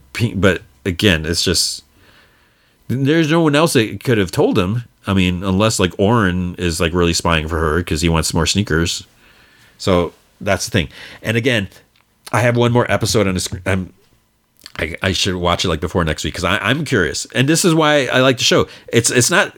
I'll, I'll joke about it, make fun of it, but I'm enjoying the show. And and and I think that's part of what I enjoy enjoyed that I can make fun of it, but I am enjoying the overall story. So check that out. Uh, that that's a the third episode of National Treasure: Edge of History. All right, then Doom Patrol season four, episode four, Casey Patrol. So last episode we had a bit of a cliffhanger. Uh, you know what happened to Rita? You know she kind of passed out. They went back to the mansion. You know what what's going on, and then this episode has nothing to do with Doom Patrol. They're not even there it's all about Dorothy, not Niles Caulder's daughter, and uh, like where she at. You know, she went off. You know, she was Danny the street, and and uh, all all the, the whole community living with, with with Danny on Danny, whatever within Danny. So it's it's kind of weird. It, um, Dorothy's not my favorite character. Just her her kind of like attitude and just or just way she carried. Not really attitude, but um, but this was a, a, a fine episode. I, I kind of enjoyed it for, for what it was, uh, but it's just weird because, and anything is, you know, you, you want Doom Patrol, you know, you you want to hear Cliff dropping f bombs and, and Jane like cursing and and just you know Rita and Larry and you know Cyborg, and then we don't get that this this episode. So it, was okay. You know, I'm I'm sure it's a necessary. You know, the the drive the season further so it starts off with a, a sort of kind of like comic booky animated scene. You see the spaceship. There's this, like this some alien looking dude, Torminox. He's like laughing. He has this this human captured. You know, she's on, on her knees, whatever. And you know, a couple like the the, the lunkies, flunkies, lunkies as I call them. They're uh, you know holding like gun to her, and then uh, he he's like his you know his plan is nearly complete. Um, now that he has her, and she's like, like I won't let you get away with this, and he just like laughs. Then it cuts to Dorothy, Niles' daughter. She's uh, telling this story just like several others in, in, the wood. She's talking about her father before he passed away. He traded uh, the necklace that she's wearing to someone named Horst in order to help her in a Doom Patrol, but she needed it back. She told him that if she had the necklace, she might be able to conjure her father from the afterlife and tell him all the things that she never got a chance to say. So Horst had glared at her and just said no. Uh, you know, so she decided she was going to have to take the necklace back. So Candlemaker um, is like fighting this. You see, he's like fighting this big dude, whatever. Dorothy breaks this glass case where the necklace is kind of like on display. You know, we, we got like a flashback of that. And then she continues the story. So once she had it, she went to Crystal and the Dead Boys to help her summon her father, and the reunion was everything she hoped it would be. But she doesn't sound too convincing about this and, and she says that the necklace kept her father alive so she, um, he could spend nearly 100 years with her. Even though he's gone, she knows that he'll always be in here. And no matter how impossible the odds may seem, love always w- wins out. And then they all applaud her. So then we see uh, three of the, the, the cross dressing ladies. They they see this like message painted like on, on the side of uh, the Danny so Danny the street's like an ambulance now and then they you know you can go through the back of the ambulance to go to where their sanctuary is or something like that. So on the side of the ambulance you know it's all painted and everything but someone wrote uh I think it was on, on the ambulance on, on Danny. It wasn't like a wall but it says says fudge off and die. So one's like how many times are we gonna have to do this? You know they're like as long as it takes for our message to stick. So they like spray paint over it to fix it and everything like that after they start going in back and then you know as they're stepping in the back of the ambulance they notice some boys like kind of like making fun of them and stuff like that. So they're like oh just ignore them whatever. And so they just walk in they're teleported to like the woods like where they have this like little camp set up. And then there are you know a bunch of people there. Danny welcomes them back because you know there's like like a message on signs you know when danny's speaking to them. And maura you know she's like the the main um lady that i think we've seen her before you know she's a big singer and everything like that uh, she, she's coming how to, they're reaching maximum capacity that you know they have a lot of people in this little community and then they might have to start thinking about what they're going to do. So danny asks dorothy if everything's all right and she's like oh i'm fine. You know she has like such a little attitude and she's like i'm not a kid. And she like goes off to her trailer. Then we see these like kind of like metallic bugs fly and then they land and when they land they start like multiplying and like more crawling and stuff like that. Maura goes to check on Dorothy and she's like, I get it. She's like, you know, after the day that, you know, she had, she'd like to hang out in her dressing room and just curl up in a ball. So then she pretends that she's Dorothy. She's like, Oh, what happened, Maura? And Dorothy's like, I was going to ask. But she says that, you know, whenever she has a bad day, she puts on her best wig and she sachets on stage and she belts one out, you know, to the back row. So she tells Dorothy that if she ever needs to talk, she's right here. And Dorothy's like, You're always here. Danny's always here. She's like, You know, none of them ever do as she asks and leaves her alone. Well, Maura's like, Well, Danny can't leave you alone considering that you're on top of him, you know, right now. Uh, then she's like, you know, don't take Danny for granted. You know, people need him more than ever. You know, it's tough out there. So they're lucky that they have a, a safe space to come home to. Then the uh, metallic bugs start biting people, and then their eyes turn red, and then they like fall over. Maura sees uh, Dorothy's reading this Space Case comic. Uh, the, the, it's the, the, girl from the opening. Dorothy says that she saves the universe from bad guys, and you know, she's never afraid to do what she has to. And she like kind of like hugs the comic to her chest. Then Maura's like, "Okay, it's like uh, you can say cooped up and here all the time. You know, he's like, we've been over this. You know, you should get out more." And Dorothy's like, "You know, you just literally told me how bad it was out there." and Maura's like, well, you can take care of yourself. And, you know, she's like, don't, don't you have all those imaginary friends to help? And Dorothy st- stands up like she's offended or something like that. And she's like, are we done here? And she's like, Maura's like, oh, excuse me, Miss Thing. And then she says that, you know, she doesn't want her sitting here reading about someone else's adventure, you know, reading, um, you know, she wants to have her own or something like that. And then Dorothy says that she's fine where she is you know, where else is she supposed to go? And Maura's like, well, what about the Doom Patrol? Uh, you know, doesn't she think that Niles would would want that? And she's like, no, that you know he'd be thrilled actually that she's you know right back in her her prison cell where she belongs. So Maura's like, she says that you know she feels that no one can understand what she's going through. Then then maybe she should find someone who can. And then like the power goes out, so they go outside. Maura like slaps his bug like in her hands, you know, and then she orders Dorothy to go back inside. She sees a uh, Asa by, by the the the fire. So she turns her around. She's like, "Oh, are you you know you okay?" She's into she turned into a robot and she like screeches. Everyone's like turned into like these blocky robot heads or whatever. So uh, Maura runs back inside Dorothy's trailer. Uh, the people, the robots start like banging on a trailer. Danny messages like if they're okay. Maura's says that he has to jump like right now, but he's Danny says that he can't or they can't. Right? I don't know. I don't know what, what Danny's pronouns are. Danny's a, used to be a street. Dorothy says that they look just like the bad guys, foot soldiers from her comic book. Maura says that it might be a good time to introduce them to her friend, the Candleman. I thought his name was Candlemaker. They call him Candleman. Maybe I just don't know what I'm talking about. But then Dorothy says that she can't. And and she's like, you know, the, the only one that knows how to deal with these things is, and she stares at the comic. There's like this flash outside, Dorothy looks at the comic and, and like sp- on the cover, you know, Space Case was was you know the lady, the girl was on the cover. Now she's gone. It's just like a white silhouette, like just blank. And there's a knocking on a door. So they open it, and then Space Case is like real now. It's like it's like a real real woman, real girl, whatever. And she says that they need to shake a leg because she's like, if if the Vector are here, he can't be far behind. And they're like, who? And she's like, Torminox. So more bugs are crawling all over, like the the grill, whatever the um, ambulance Danny, and then Torminox is there. So he's like on the outside, and he's he's looking like at the front of the, tr- the truck in the parking lot. You know, it's it's empty, whatever. Then he roars, um, but he you know he he doesn't go through the portal thing.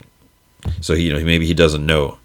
Maura asks, uh, you know, what did the TurboTax guy do to everyone? Space Case is like Torminox, and. Then, says Torminox turns everyone into his personal stormtroopers. They're called uh, the Vectra. Maura asks if the the people are still in there somewhere, and she figures that you know they, they should regroup. She asks, uh, um, Space Case asks if they have like an interstellar spaceship or something like that, and Maura's like, "Oh darn, it's in the shop." Then Space Case gets this like strange feeling because it turns out she's hungry, but she doesn't realize it. I guess she's never been hungry before.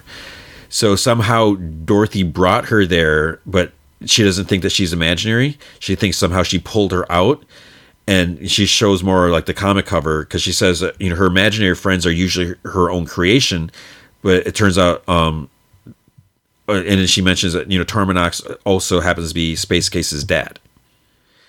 Torminox, he's checking like the outside of the van. He touches ignition and it lights up, and then uh, a robot wakes up as Dorothy explains Space Case, you know, is, is a story then uh, the robot attacks. Space Case starts forming like this energy between her hands, and she's like, "It's time to pay the electric bill," which is something that I guess she says in the comics.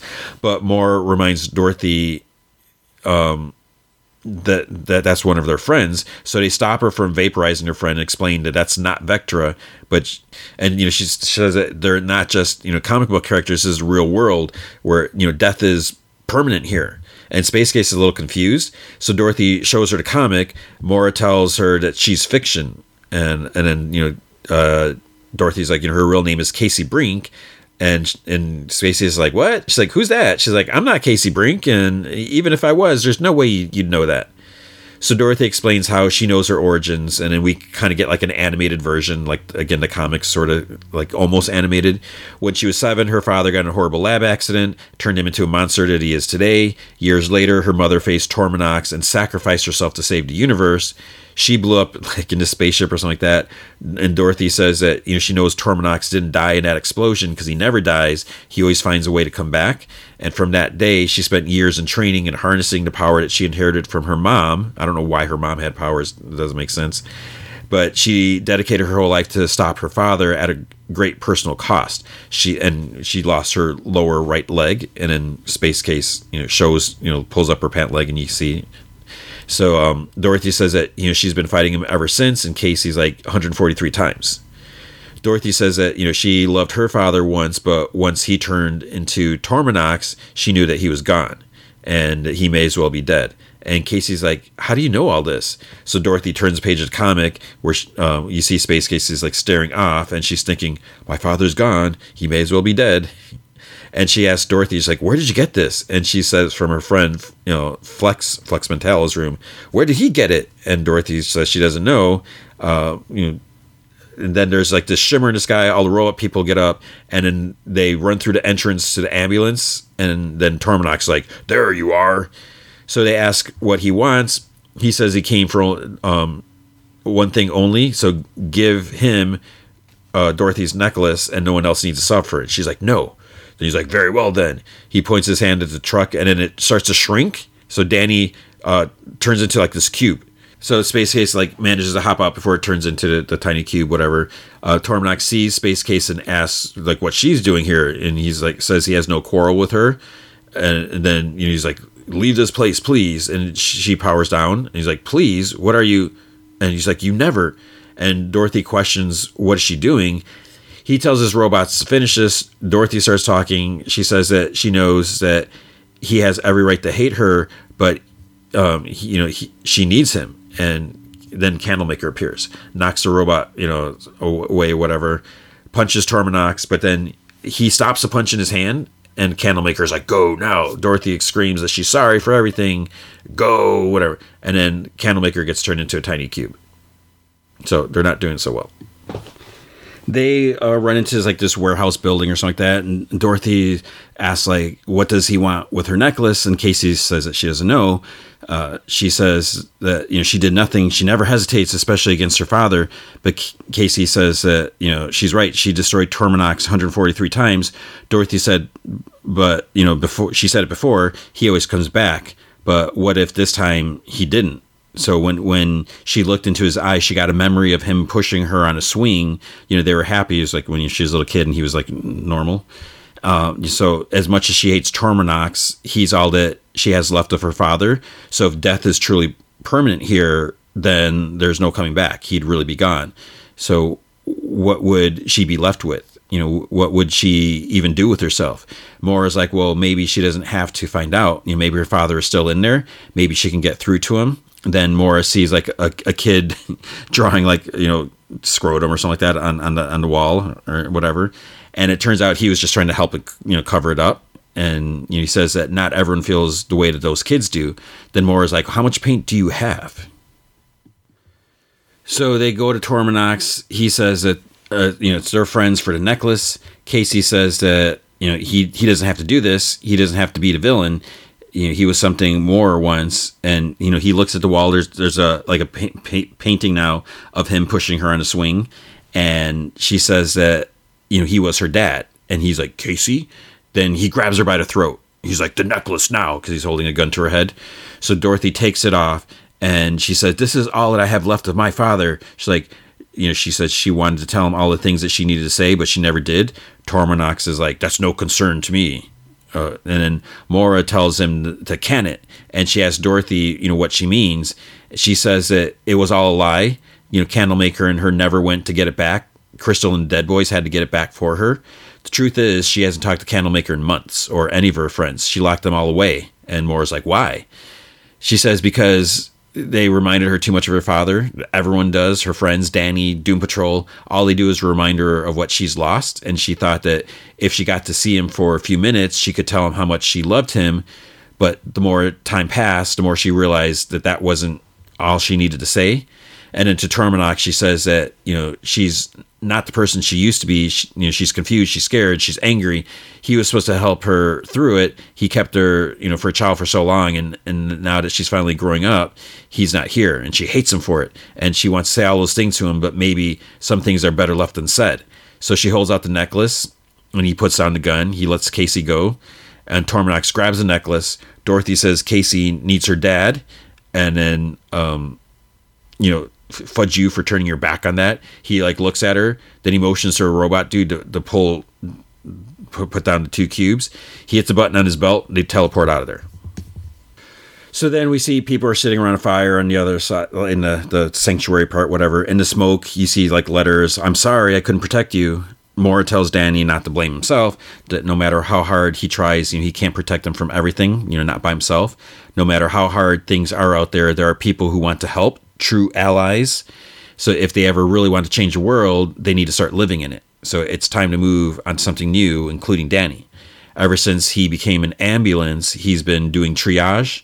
They all know that he'll always be a safe place to heal anyone and everyone who needs it. but it's time to start making safe places of their own in the real world. Danny says he's you know writes I think you're right, and someone is like sitting there asking like, does this mean we have to leave? And Danny's like, only when you're ready. And it's like, well, what if they're never ready? Maura starts singing.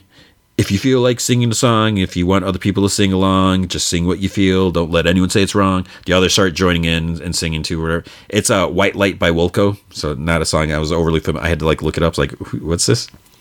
Dorothy and Casey are in her trailer. Casey says that you know everything her dad um, and her ever said or felt or suffered through it, and none of it was really theirs. That there, um, there was something there, though. She saw it in his eyes just for a second, so she thinks that he can change. So she wants to meet, you know, whoever wrote their story and make them write a new one. Dorothy smiles and she's like, "I could use a change of scenery." And she's like, "Need any help?" And they they both laugh. So Dorothy's looking at everyone outside. Danny says it's okay. He'll tell them goodbye and then he makes like a convertible appear in front of her trailer and danny says time for new adventure. And she's like thank you danny. So i guess casey knows how to drive because she gets in and she's like where to? And dorothy says cloverton. They do a fist bump. Then danny makes a portal for them to, to drive through. Maura watches dorothy leave and kind of has like a, a, a smile. You know she doesn't want her to go but she knows that she has to then we see this guy like working on a comic. You know, he's like leaning over a desk. We see him from behind. Dr. Janus puts uh, the necklace, the purple necklace with Rita's emotions or whatever, on his drawing table, and she says, "Immortus will rise." And then Torminox teleports in, puts down Dorothy's little necklace, and is like, "I did what you asked." And the guy's like, "Good." So Torminox says that he needs to be the man that he was for Casey, and he's like, "You're certain Immortus can help?" Then the guy gathers a two necklace. Oh yes, when Immortus rises, our past will be cleansed. We'll have everything we ever dreamed of, and I assure you, Immortus will rise. Torminox smiles and walks away.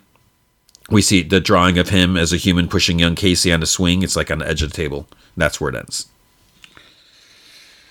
Okay, uh, what's with this Immortus stuff? We'll, we'll, we'll see.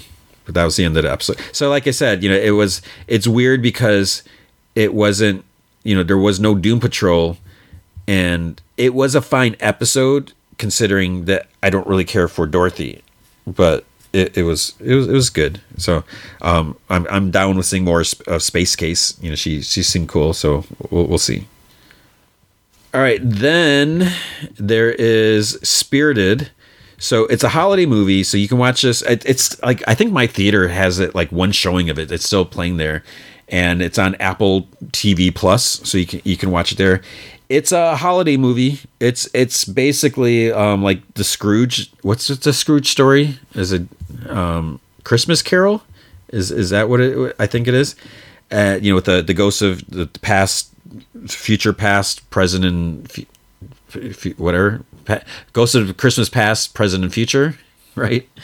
And uh, it's a musical, so it, it's weird because it's just you know mixture. At at some points, okay, so I'm getting ahead of myself. So basically, Will Ferrell is like a spirit. You know, he's there's this whole organization that's in charge of haunting people to try to get to, to redeem them. And Will Ferrell is one of the characters or one of the character one one of the, the ghosts or whatever. And um, they they do this whole thing you know it, it kind of starts off where you see them having their, their whatever last thing whatever. And once up the person is redeemed then there's like this big song and dance and stuff like that. So it's like okay that makes sense you know music and stuff like that. But then the the main part of the story as they're they're choosing the next um person that who needs to be redeemed you know there, there's this like hotel manager who's like just really horrible guy you know he yells at you know his, his employees or whatever and like there's one i don't know if it's a janitor he's like i never want to see you walking through the lobby. No one should ever see you come through here and you know stuff like that. So they're saying how redeeming him you know could help you know so many people and all the people that you know work for him and stuff like that but there's this other Ryan Reynolds comes by like you know talking and and supposedly he's like a lot worse. So Will Ferrell wants to redeem him but uh, Will Ferrell's boss Jacob Marley is is like is like no that's not a good idea. Because then what it comes down to is his file says you know, Ryan Reynolds is irredeemable that he can't be redeemed that, that there's no point in uh, putting all the like resources into this because it, it, you can't do it. But Will Ferrell, that kind of makes him really want to do it. You know, he he really wants to to try. He feels like that that it's worth doing and everything that he can do this, and he's been. I guess there's been talk of him re- retiring for like 46 years, but he keeps putting it off and everything. So at one point, he even like threatens that it's like, well, then maybe he will retire if he can't do this. But he's so good at his job, you know. So um, I think Jacob Marley, you know, he kind of wants to call his bluff or whatever like that. And but then he so he, he ends up taking the gig, or you know, he allows him to do this. So he's he's going to try to to redeem Ryan Reynolds, and we we find out more about Ryan Reynolds, and um, so he's he's kind of like a, a a social media guy, and you know he he just really pushes things, you know, try to manipulate. Like he, he's he's giving a presentation it, it's basically like for Christmas trees and fake Christmas trees, you know, and all this. And then he starts doing like a kind of like a song and dance, which that was like, wait a minute, why would he be doing it? And he's not really doing he can't really be doing the dance because at one point he kind of like changes from his outfit into like a white suit. It's like it can't just like magically change. So suspension disbelief again, I guess. It, it just kind of goes from there, and then um, once he he finally like sees a ghost, he things don't, of course, work according to plan. And he's not like super freaked out or anything about it, but you know, he's just this typical Ryan Reynolds, you know, charmy, witty, you know, whatever. And um, it, it, I, I just, I, I found it really enjoyable. And, and you know, as we see more about him, we see glimpses of his story, and then there's, there's also a whole bit about Will Ferrell, like his whole backstory. And, and I, I'm being purposely cagey about um, a certain thing about Will Ferrell because I whether it's it's a obvious thing or not, I don't know. I don't know what information is out there or anything like that. But there's a, a pretty big reason as to why Will Ferrell wants to try to redeem Ryan Reynolds, and and you know Ryan Reynolds kind of forces him you know he's like well you know why you, you look into my past whatever. He's like what about you? Why are you doing this? And and you know just kind of pushing that. And and then we see some of will ferrell's past even though that's like off the script so you're not supposed to do that and everything like that but it just kind of goes from there. And then it also he uh sees or octavia spencer sees him at, at, at one point because she's she's working for ryan reynolds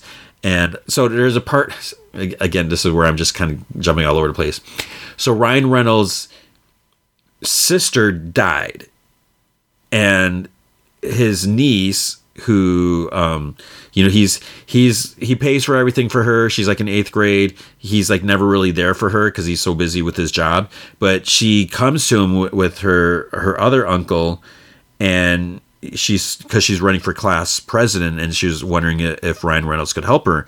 Of course, he wants to take this a totally wrong way, and you know, try to do some some manipulative kind of dark things that that um, basically like dig up some dirt on her opponent. So he has Octavia Spencer do this, and then she's feeling bad about doing this. And at one point, you know, she's like, oh, I'm, I'm just a horrible person. And Will Ferrell's like, no, you're not. And then she's like, well, how would you know? So somehow she can see him, but it's like, wait. And then because Will Ferrell has been like a, a ghost or whatever for so long, you know, he hasn't had any human contact. And then it's like he's kind of falling for Octavia Spencer, and so you know you got this whole aspect and more layers to the characters and all this. And uh, as far as the music, you know, some of the songs are okay, but there's one song that just had me cracking up, which I'm may, you could probably look it up. It's called "Good Afternoon." This whole thing, and um, yeah, so. It, it, it was good. You know, it's it's. I'm not one for like the holiday, you know, Christmas movies so much. They're not really ones for like super cheesy stuff. But it, it, brought it had you know smiles. I, I was smiling. And even I may have had some tears at, at, some point like you know laughing whatever. I think Ryan Reynolds is hilarious. Will Ferrell I'm I'm not the biggest Will Ferrell fan. You know I know, know a lot of people love Elf and everything. I it's not like like oh I I can't wait to watch Elf again. You know I, I just he I, I think he's funny and everything, but sometimes he's a bit too much when when he starts yelling and screaming or whatever. I, that's just pushing it too far. But he was good in this, and I, I think the two of them were really good. And the singing, you know, it it wasn't like perfect, but I, it was kind of good that it wasn't. That it was a little you know unpolished and all that. But uh, yeah, then some crazy things happen. The ending is not quite what you, unless you're a you know predictive, can you know predict anything. You're probably not going to necessarily see the ending. It's not the ending that you would think. Maybe you could think like, oh, maybe this will happen, but it, it's not what you would think would happen.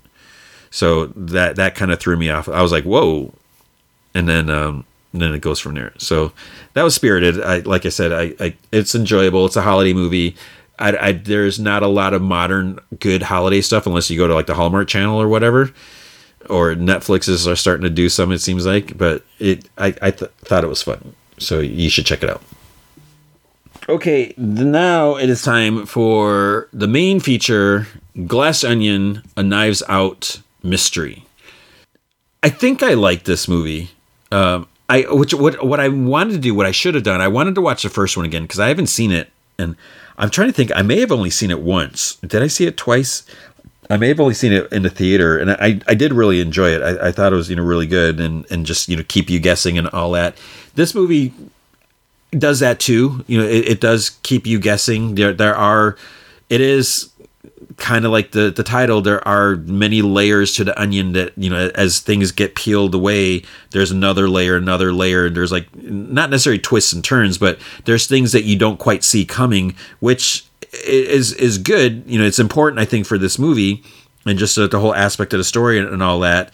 And it was never like too much it's like like absurd. It's like wait now you're saying this now this is happening. And so i i think it, it worked out just just right to to with to see how everything happened and all that. The only um the only possible issue I may have with the movie, you know, everyone's great in this. You know, we, we have a, a lot a lot of really good good actors here. It was almost maybe a little too distracting that you know we got this like star-studded stellar cast and everything there and you know because again, when every time like you see like Ed Norton, I, I keep thinking uh, Fight Club, you know, because I, I love Fight Club so much, and I, I, keep getting pulled out, even though you know he's in a different place from you know so many years has passed and all that. And like you know Dave Batista, he he's fine. You know he was good in his his character, you know whatever. And you know then seeing Jessica Henwick, and I was like, oh man, I miss Colleen Wing. So it's just like all these little things. It just was kind of distract. And and uh, uh Craig not Craig Sheffer, Daniel Craig.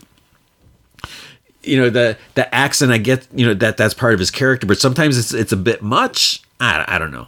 And and there were like a lot of just random cameos that it's like were they really necessary? Like the biggest one is is a Joseph Gordon-Levitt cameo that you know everyone's talking about it. You know it, it, it's not that he he is not an obvious one that he is he is one that you would have to look up but I don't know. So it starts off. So I'll just I'm not going to spoil the whole thing, but it starts off. It's May thirteenth, 2020, 2020.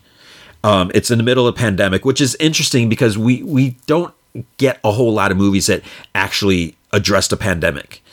And because uh, like we see uh, Kathryn Hahn, she she's this character Claire. She gets this big package. Um, she's uh, the Connecticut governor. She's about to do like a CNN Zoom inter- Zoom interview, so it just takes you back to those days. You know, she's she's got her like her bookshelves you know set up there. You know, the kids are kind of running around, and the husband's like in the kitchen, you know, looking at what's this big box, and she's doing this interview, whatever. And because you know now she's she's running for senate, so she's like you know in the middle of a campaign and everything like that. Um, husband opens a package, and there's a note that says it's from Miles. So it's like, wait, who's Miles? So then we see like other people talk about uh, Miles Bron. So there's this guy Lionel, um, played by Leslie Odom Jr. He's like this this big time scientist dude. You know, he's he's talking to some other people. They're doing like some energy whatever testing stuff like that. Um, he talks about like getting faxes in the middle of the night from from uh, Miles. You know, he's this this apparently this genius with big ideas, whatever. Then uh, we see like just this big party. Birdie Jay, Kate Hudson, she's having this huge, huge party, which is like you can't do that in the, in the pandemic. She gets a big box too. Uh, Jessica Henwick is Peg, her assistant, and um, you know, she she's like she won't give Birdie, she won't give Kate Hudson her phone because apparently she tweeted like an ethnic slur, so you know she might do it again and stuff like that. So she's trying to like keep her you know monitoring all that So Claire calls Lionel about the package, and he says it's a Miles invitation. So it's it's you know it looks like it's a big block of wood. Then Peg calls in, so they they figure that you know Lionel can use his science brain to figure out how to open it, whatever. And then Lionel he hears in background, he goes like Kate Hudson, the, the birdie. He's like, "Are you having a party?" And she's like, "Oh, it's okay. They're all in my pod, so it's fine." And that just made me think when I was teaching, you know, all these kids like hanging out together because supposedly they're in pods. It's like, no, you're not. Whatever. Then we see Duke Cody, Dave Batista. He's doing like this video, and in the background, you see like these cars and like, you know, like bike, skateboard, surfboards, whatever. And then he starts talking about boobs. He's like, no, I don't hate boobs. He's like, they have lots of uses, whatever. And like his girlfriend, Whiskey, who's played by my Madelyn Cline, she pops in. She's like, I love mine, whatever, and stuff like that and so he's he's talking about the the breastification of America, and so he's he's like a, a like a what is he? He's like a male feminist, male ma- male of I don't even know what you'd call him. But as he's he's doing this, then his mom starts yelling at him. So he goes, he's like, "Mom, it's like how many times I tell you, you know, when I when I'm live with whiskey, whatever." He's like, "Yeah, I need you to shut up, whatever." And she like slaps him. She's like, "Don't tell your mother to, to shut up." And then she's like, "You have a delivery in the kitchen." So Duke calls in and he says that his mom did something and broke it and it opened. She's like, "It's a stereogram," and he's like, "Ma." And Lionel, he's like, "What?" And so he he does a thing with his finger. It's it's kind of like a magic eye, whatever. And he like you know centers it, looks, the stare cross goes cross-eyed, whatever. And there's like this arrow that kind of appears, and he like follows it. There's a button, he pushes it, it opens up, and it's, it's a stereogram, whatever. So then you you see there's like these other puzzles, like these red and blue pegs or whatever. So Claire moves the color, whatever. This other panel opens. There's like tic tac toe, but it's solved already. And Peg, then Peg is like, oh, it's like Morse code. You know, the X's and O's are dots and dashes, whatever. So they t- type. There's like an actual like Morse code, like little beep beep beep beep thing. So they, they do that. This other panel opens up, and and then, then there's like a, a puzzle with like tiles, whatever. It's like letter N, but nothing happens. And Duke's mom's like, it's a compass, and Duke's like, Ma! And Lionel's like, it's a compass. He's like, turn it to north. And then this music box open starts playing.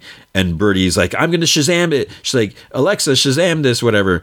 Uh, this dude at her party, it's actually Yo Yo Ma. He's like, oh, that's Bach's, you know, little little fugue in G minor. And he, he talks about how it's it's a beautiful musical puzzle, you know, based off of one tune. But when you layer the tune on top of itself, it starts to change and turns into this beautiful new structure, whatever. So then, you know, Lionel pulls uh, the center wheel and it starts spinning. So then there's like more new tunes and puzzles and, and all this stuff like that. And Duke smiles like, the first one is a Fibonacci Fibonacci sequence. Bah! so his mom's like really smart. So there's loads more things happen, whatever.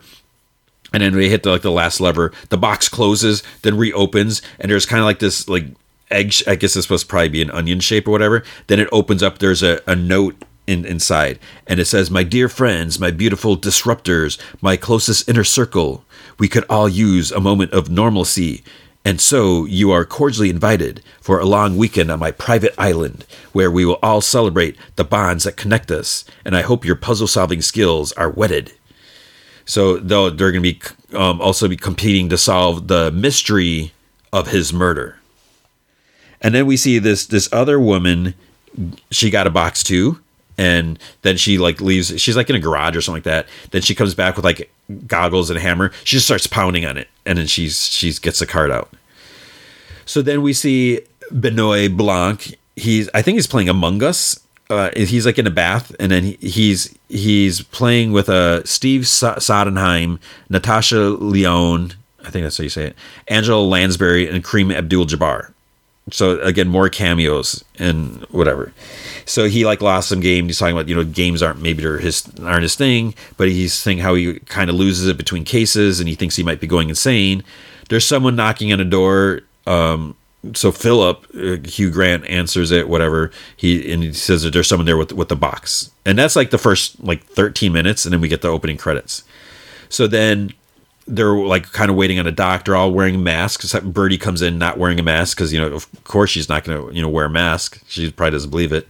They're kind of surprised to see Blanc when they, they kind of recognize him because they all know each other. Uh, Duke and Whiskey pull up; they're not wearing masks either, which makes sense. You know, with their kind of attitude and all that. So apparently, they're in Greece now, and it's you know they're told it's gonna be like a two-hour journey on a boat this dude um has this like the little thing starts. It's actually um Ethan Hawke which I, I didn't re- recognize him at first. I didn't really think about it. He like shoots something in her throat, and it's like, and then he's he tells him like he tells Blanc he won't need his mask anymore. He's like, what is that? Whatever. He's like, you're good. So he won't tell him it's probably like some cure for for COVID, but you know because uh, Miles is rich, that's why he has a cure, but no one else does, and whatever. So they're about they start boarding, and this last taxi arrives, and it's the Hammer Woman, and so they all stare at her. They're like surprised. So this is Andi Brand, um, played by Janelle Monáe, and they're like surprised to see her there. So they know her, and she's like the last person that they would expect to be there. Like Lionel tells um, Blanc that they were together ten years ago, and then then uh, Miles kind of cut her out, whatever, and then um, so Lionel's like just really surprised that she shows up. So did they get to like the island? Miles is playing is played by Ed Norton. He's playing Blackbird on guitar, and when uh, Birdie comes up and he's he's like, oh, this is this is a guitar that Paul actually wrote it on. And then when he sees the other, he just like drops the guitar. He like doesn't care. He goes to greet them, and it just just goes from there. So you know they they're all there. Um, it turns out uh, he kind of takes Blanc to the side later.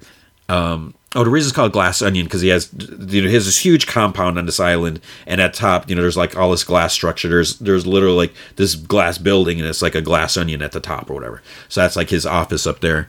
And he asks Blanc, he's like, "What are you doing here?" Uh, he's he because he, you know, he's this famous guy. He recognized him he's like, oh, I got the invitation. And he's like, what are you talking about? And he like, he's like, do you have it on you? He's like, yeah. He shows him. He's like, yeah, that that's it and everything like that. He's like, you got the puzzle box? He's like, yeah. He's like, but the, my guys barely had time to make, you know, there's only five of them. They barely had time to make it and everything. And so it's like, wait, how did he get there? And, and, and, and so forth. So it kind of goes from there. Miles, you know, he's supposed to have this, this murder mystery plan for them but obviously things are, are going to take a turn. You know, it, it's not going to be what you expect, and and I really don't want to spoil anything more, like the the heart of it, like what's going on. But um, it, it is interesting because I, I feel like the the approach to telling of the story and the way things are being laid out, I could be wrong, but I feel it's like a little different than Knives Out and like like I said, you know, maybe I just need to need to watch that again. But I, I kind of like the approach where you know there there's like stuff that happens and then it kind of like backtracks a little bit. You're like, oh wait, this character knew about this, but we had no clue. We literal like no clue. We had no idea about this, but they're just kind of playing it off. And then you kind of see like, well, how this is leading up to this. So it's kind of cool how it, it backtracks a little bit, and then you know you see how this was established and what this means, and and so forth from there. So I, I, think in that aspect that it, it doesn't necessarily feel like your traditional mystery, you know, like murder mystery type of thing. That there's like other motives and stuff going on there. And when it comes out to, it's like, well, wait, does does someone really want to kill Miles? You know, he's he's talking about this murder mystery that he set up for himself, but it's like, wait, maybe someone is going to try to kill him because you know he's has all this power he's done some questionable things so maybe there's something else going on and and then I don't want to give any more away. So I, I think that's all I'm going to say about it. Uh, it the movie is is like it's it's two hours and like I think 19 minutes, and so it it doesn't feel too long, but it it's a good length. It, it gives you enough time to really like flesh everything out and and see how how it all plays out. So I, I felt like it was it was just like the perfect timing and all that. So it is it is a good movie. It's um I kind of would have liked to have seen it in the theater, and I, I wish I would have had that chance. It, it's weird that it's not playing in the theater, but Netflix you know bought the rights to it, and you know because I'm sure this is big for them. I think they end up making like 15 million from the one week. They could have, and that's the thing they they could have made more money. You know, it, they only allowed it to play for one week, and it was like limited theaters. You know, I, I I'm just I'm shocked that my theater didn't play it because they they usually do these limited things as well because they have so many screens. But it just didn't happen you know for whatever reason. And uh, you know they could have made more money. But again if this is what's making people oh i need to, to renew my subscription to netflix so i can watch this movie you know then they get that money off it? I don't know. But it, it is worth checking out. And it, it, it is good. I just i feel like even though all the actors were great I, I f- almost feel like it was too distracting, but maybe that's just me nitpicking, I guess. So I don't know. but that is going to be it. So we'll check out the movie and check out everything else. Um, it, it's it's it was all good this week. So again, big thanks to David MacPhail and Andrew Loken for being my heroes. Uh, you can be a, a, supporter of the show by going to patreon.com slash gman from heck. Any amount you can commit to will be awesome, even if it's a dollar a month. But if you go to the uh, Rick um, Rick Jones, I almost said Rick James, Rick Jones here higher, you get access to the secret podcast from Heck, which is an additional 30 minutes of podcast entertainment every single week. So you can hear more. You want more movies like the stuff you know. I talk about. I, I did Pearl. Um, I did Avatar again, revisiting stuff that I I wouldn't have talked about on on here. And this week I'm going to talk about one of my all time favorite movies. Um, it's it's not like a literary or like an epic classic thing. It's just a movie that I just really enjoy, and it's and no, it's not Back to the Future. Uh, so I, you can hear that. And this one, I think this week is to be closer to an hour long. So if you need more podcast entertainment and if you want to help out, you can do that. You know, for like the price of a cup of coffee, you know, or, or latte or whatever, you can help out this show. It'd be greatly appreciated um, you know, if you want to sh- show your your love for, for the show, I, I, I would be great. But if you can't commit to a monthly commitment, you can also help out by, by going to ko-fi.com slash gman from heck, and you can buy me a virtual cup of coffee, which is cheaper than a latte. You can buy me a virtual cup or three. That is ko-fi.com slash gman from heck. So, what is going to be next week? Um, that that's obviously that that's a good question. There is going to be um, that movie. Uh, I think it's called White Noise. I think that's that's the movie with Adam Driver. So that comes out on Friday the thirtieth. And um, actually, but but again, I don't know if I'm going to see that. Maybe that might be the next week because I don't know if there's anything the following Friday. Yeah, so may I might push that off Although I think Megan comes out next the, Friday after that, but I might go see Babylon. Um, I don't know if, if that's really a podcast movie, quote unquote podcast movie, but we'll we'll, we'll see uh, how this goes. And then you know there'll be more National Treasure, more Doom Patrol, more uh, His Dark Material. I'll try to do like another two episodes. I, I know I'm behind, and it might be like almost the season's over, maybe but uh, I two doing two episodes. That's that's all I can do right now. It's just you know trying to trying to keep up with it and everything. But I hope you are doing well. Um, again, depending on what what you celebrate, I hope you're having a good time. Hope you're getting time off of work. Hope you're spending time with friends or family, loved ones, or just having time for yourself, doing something. So just make sure you know take care of yourself, take care of others, and just try to remember be good to each other.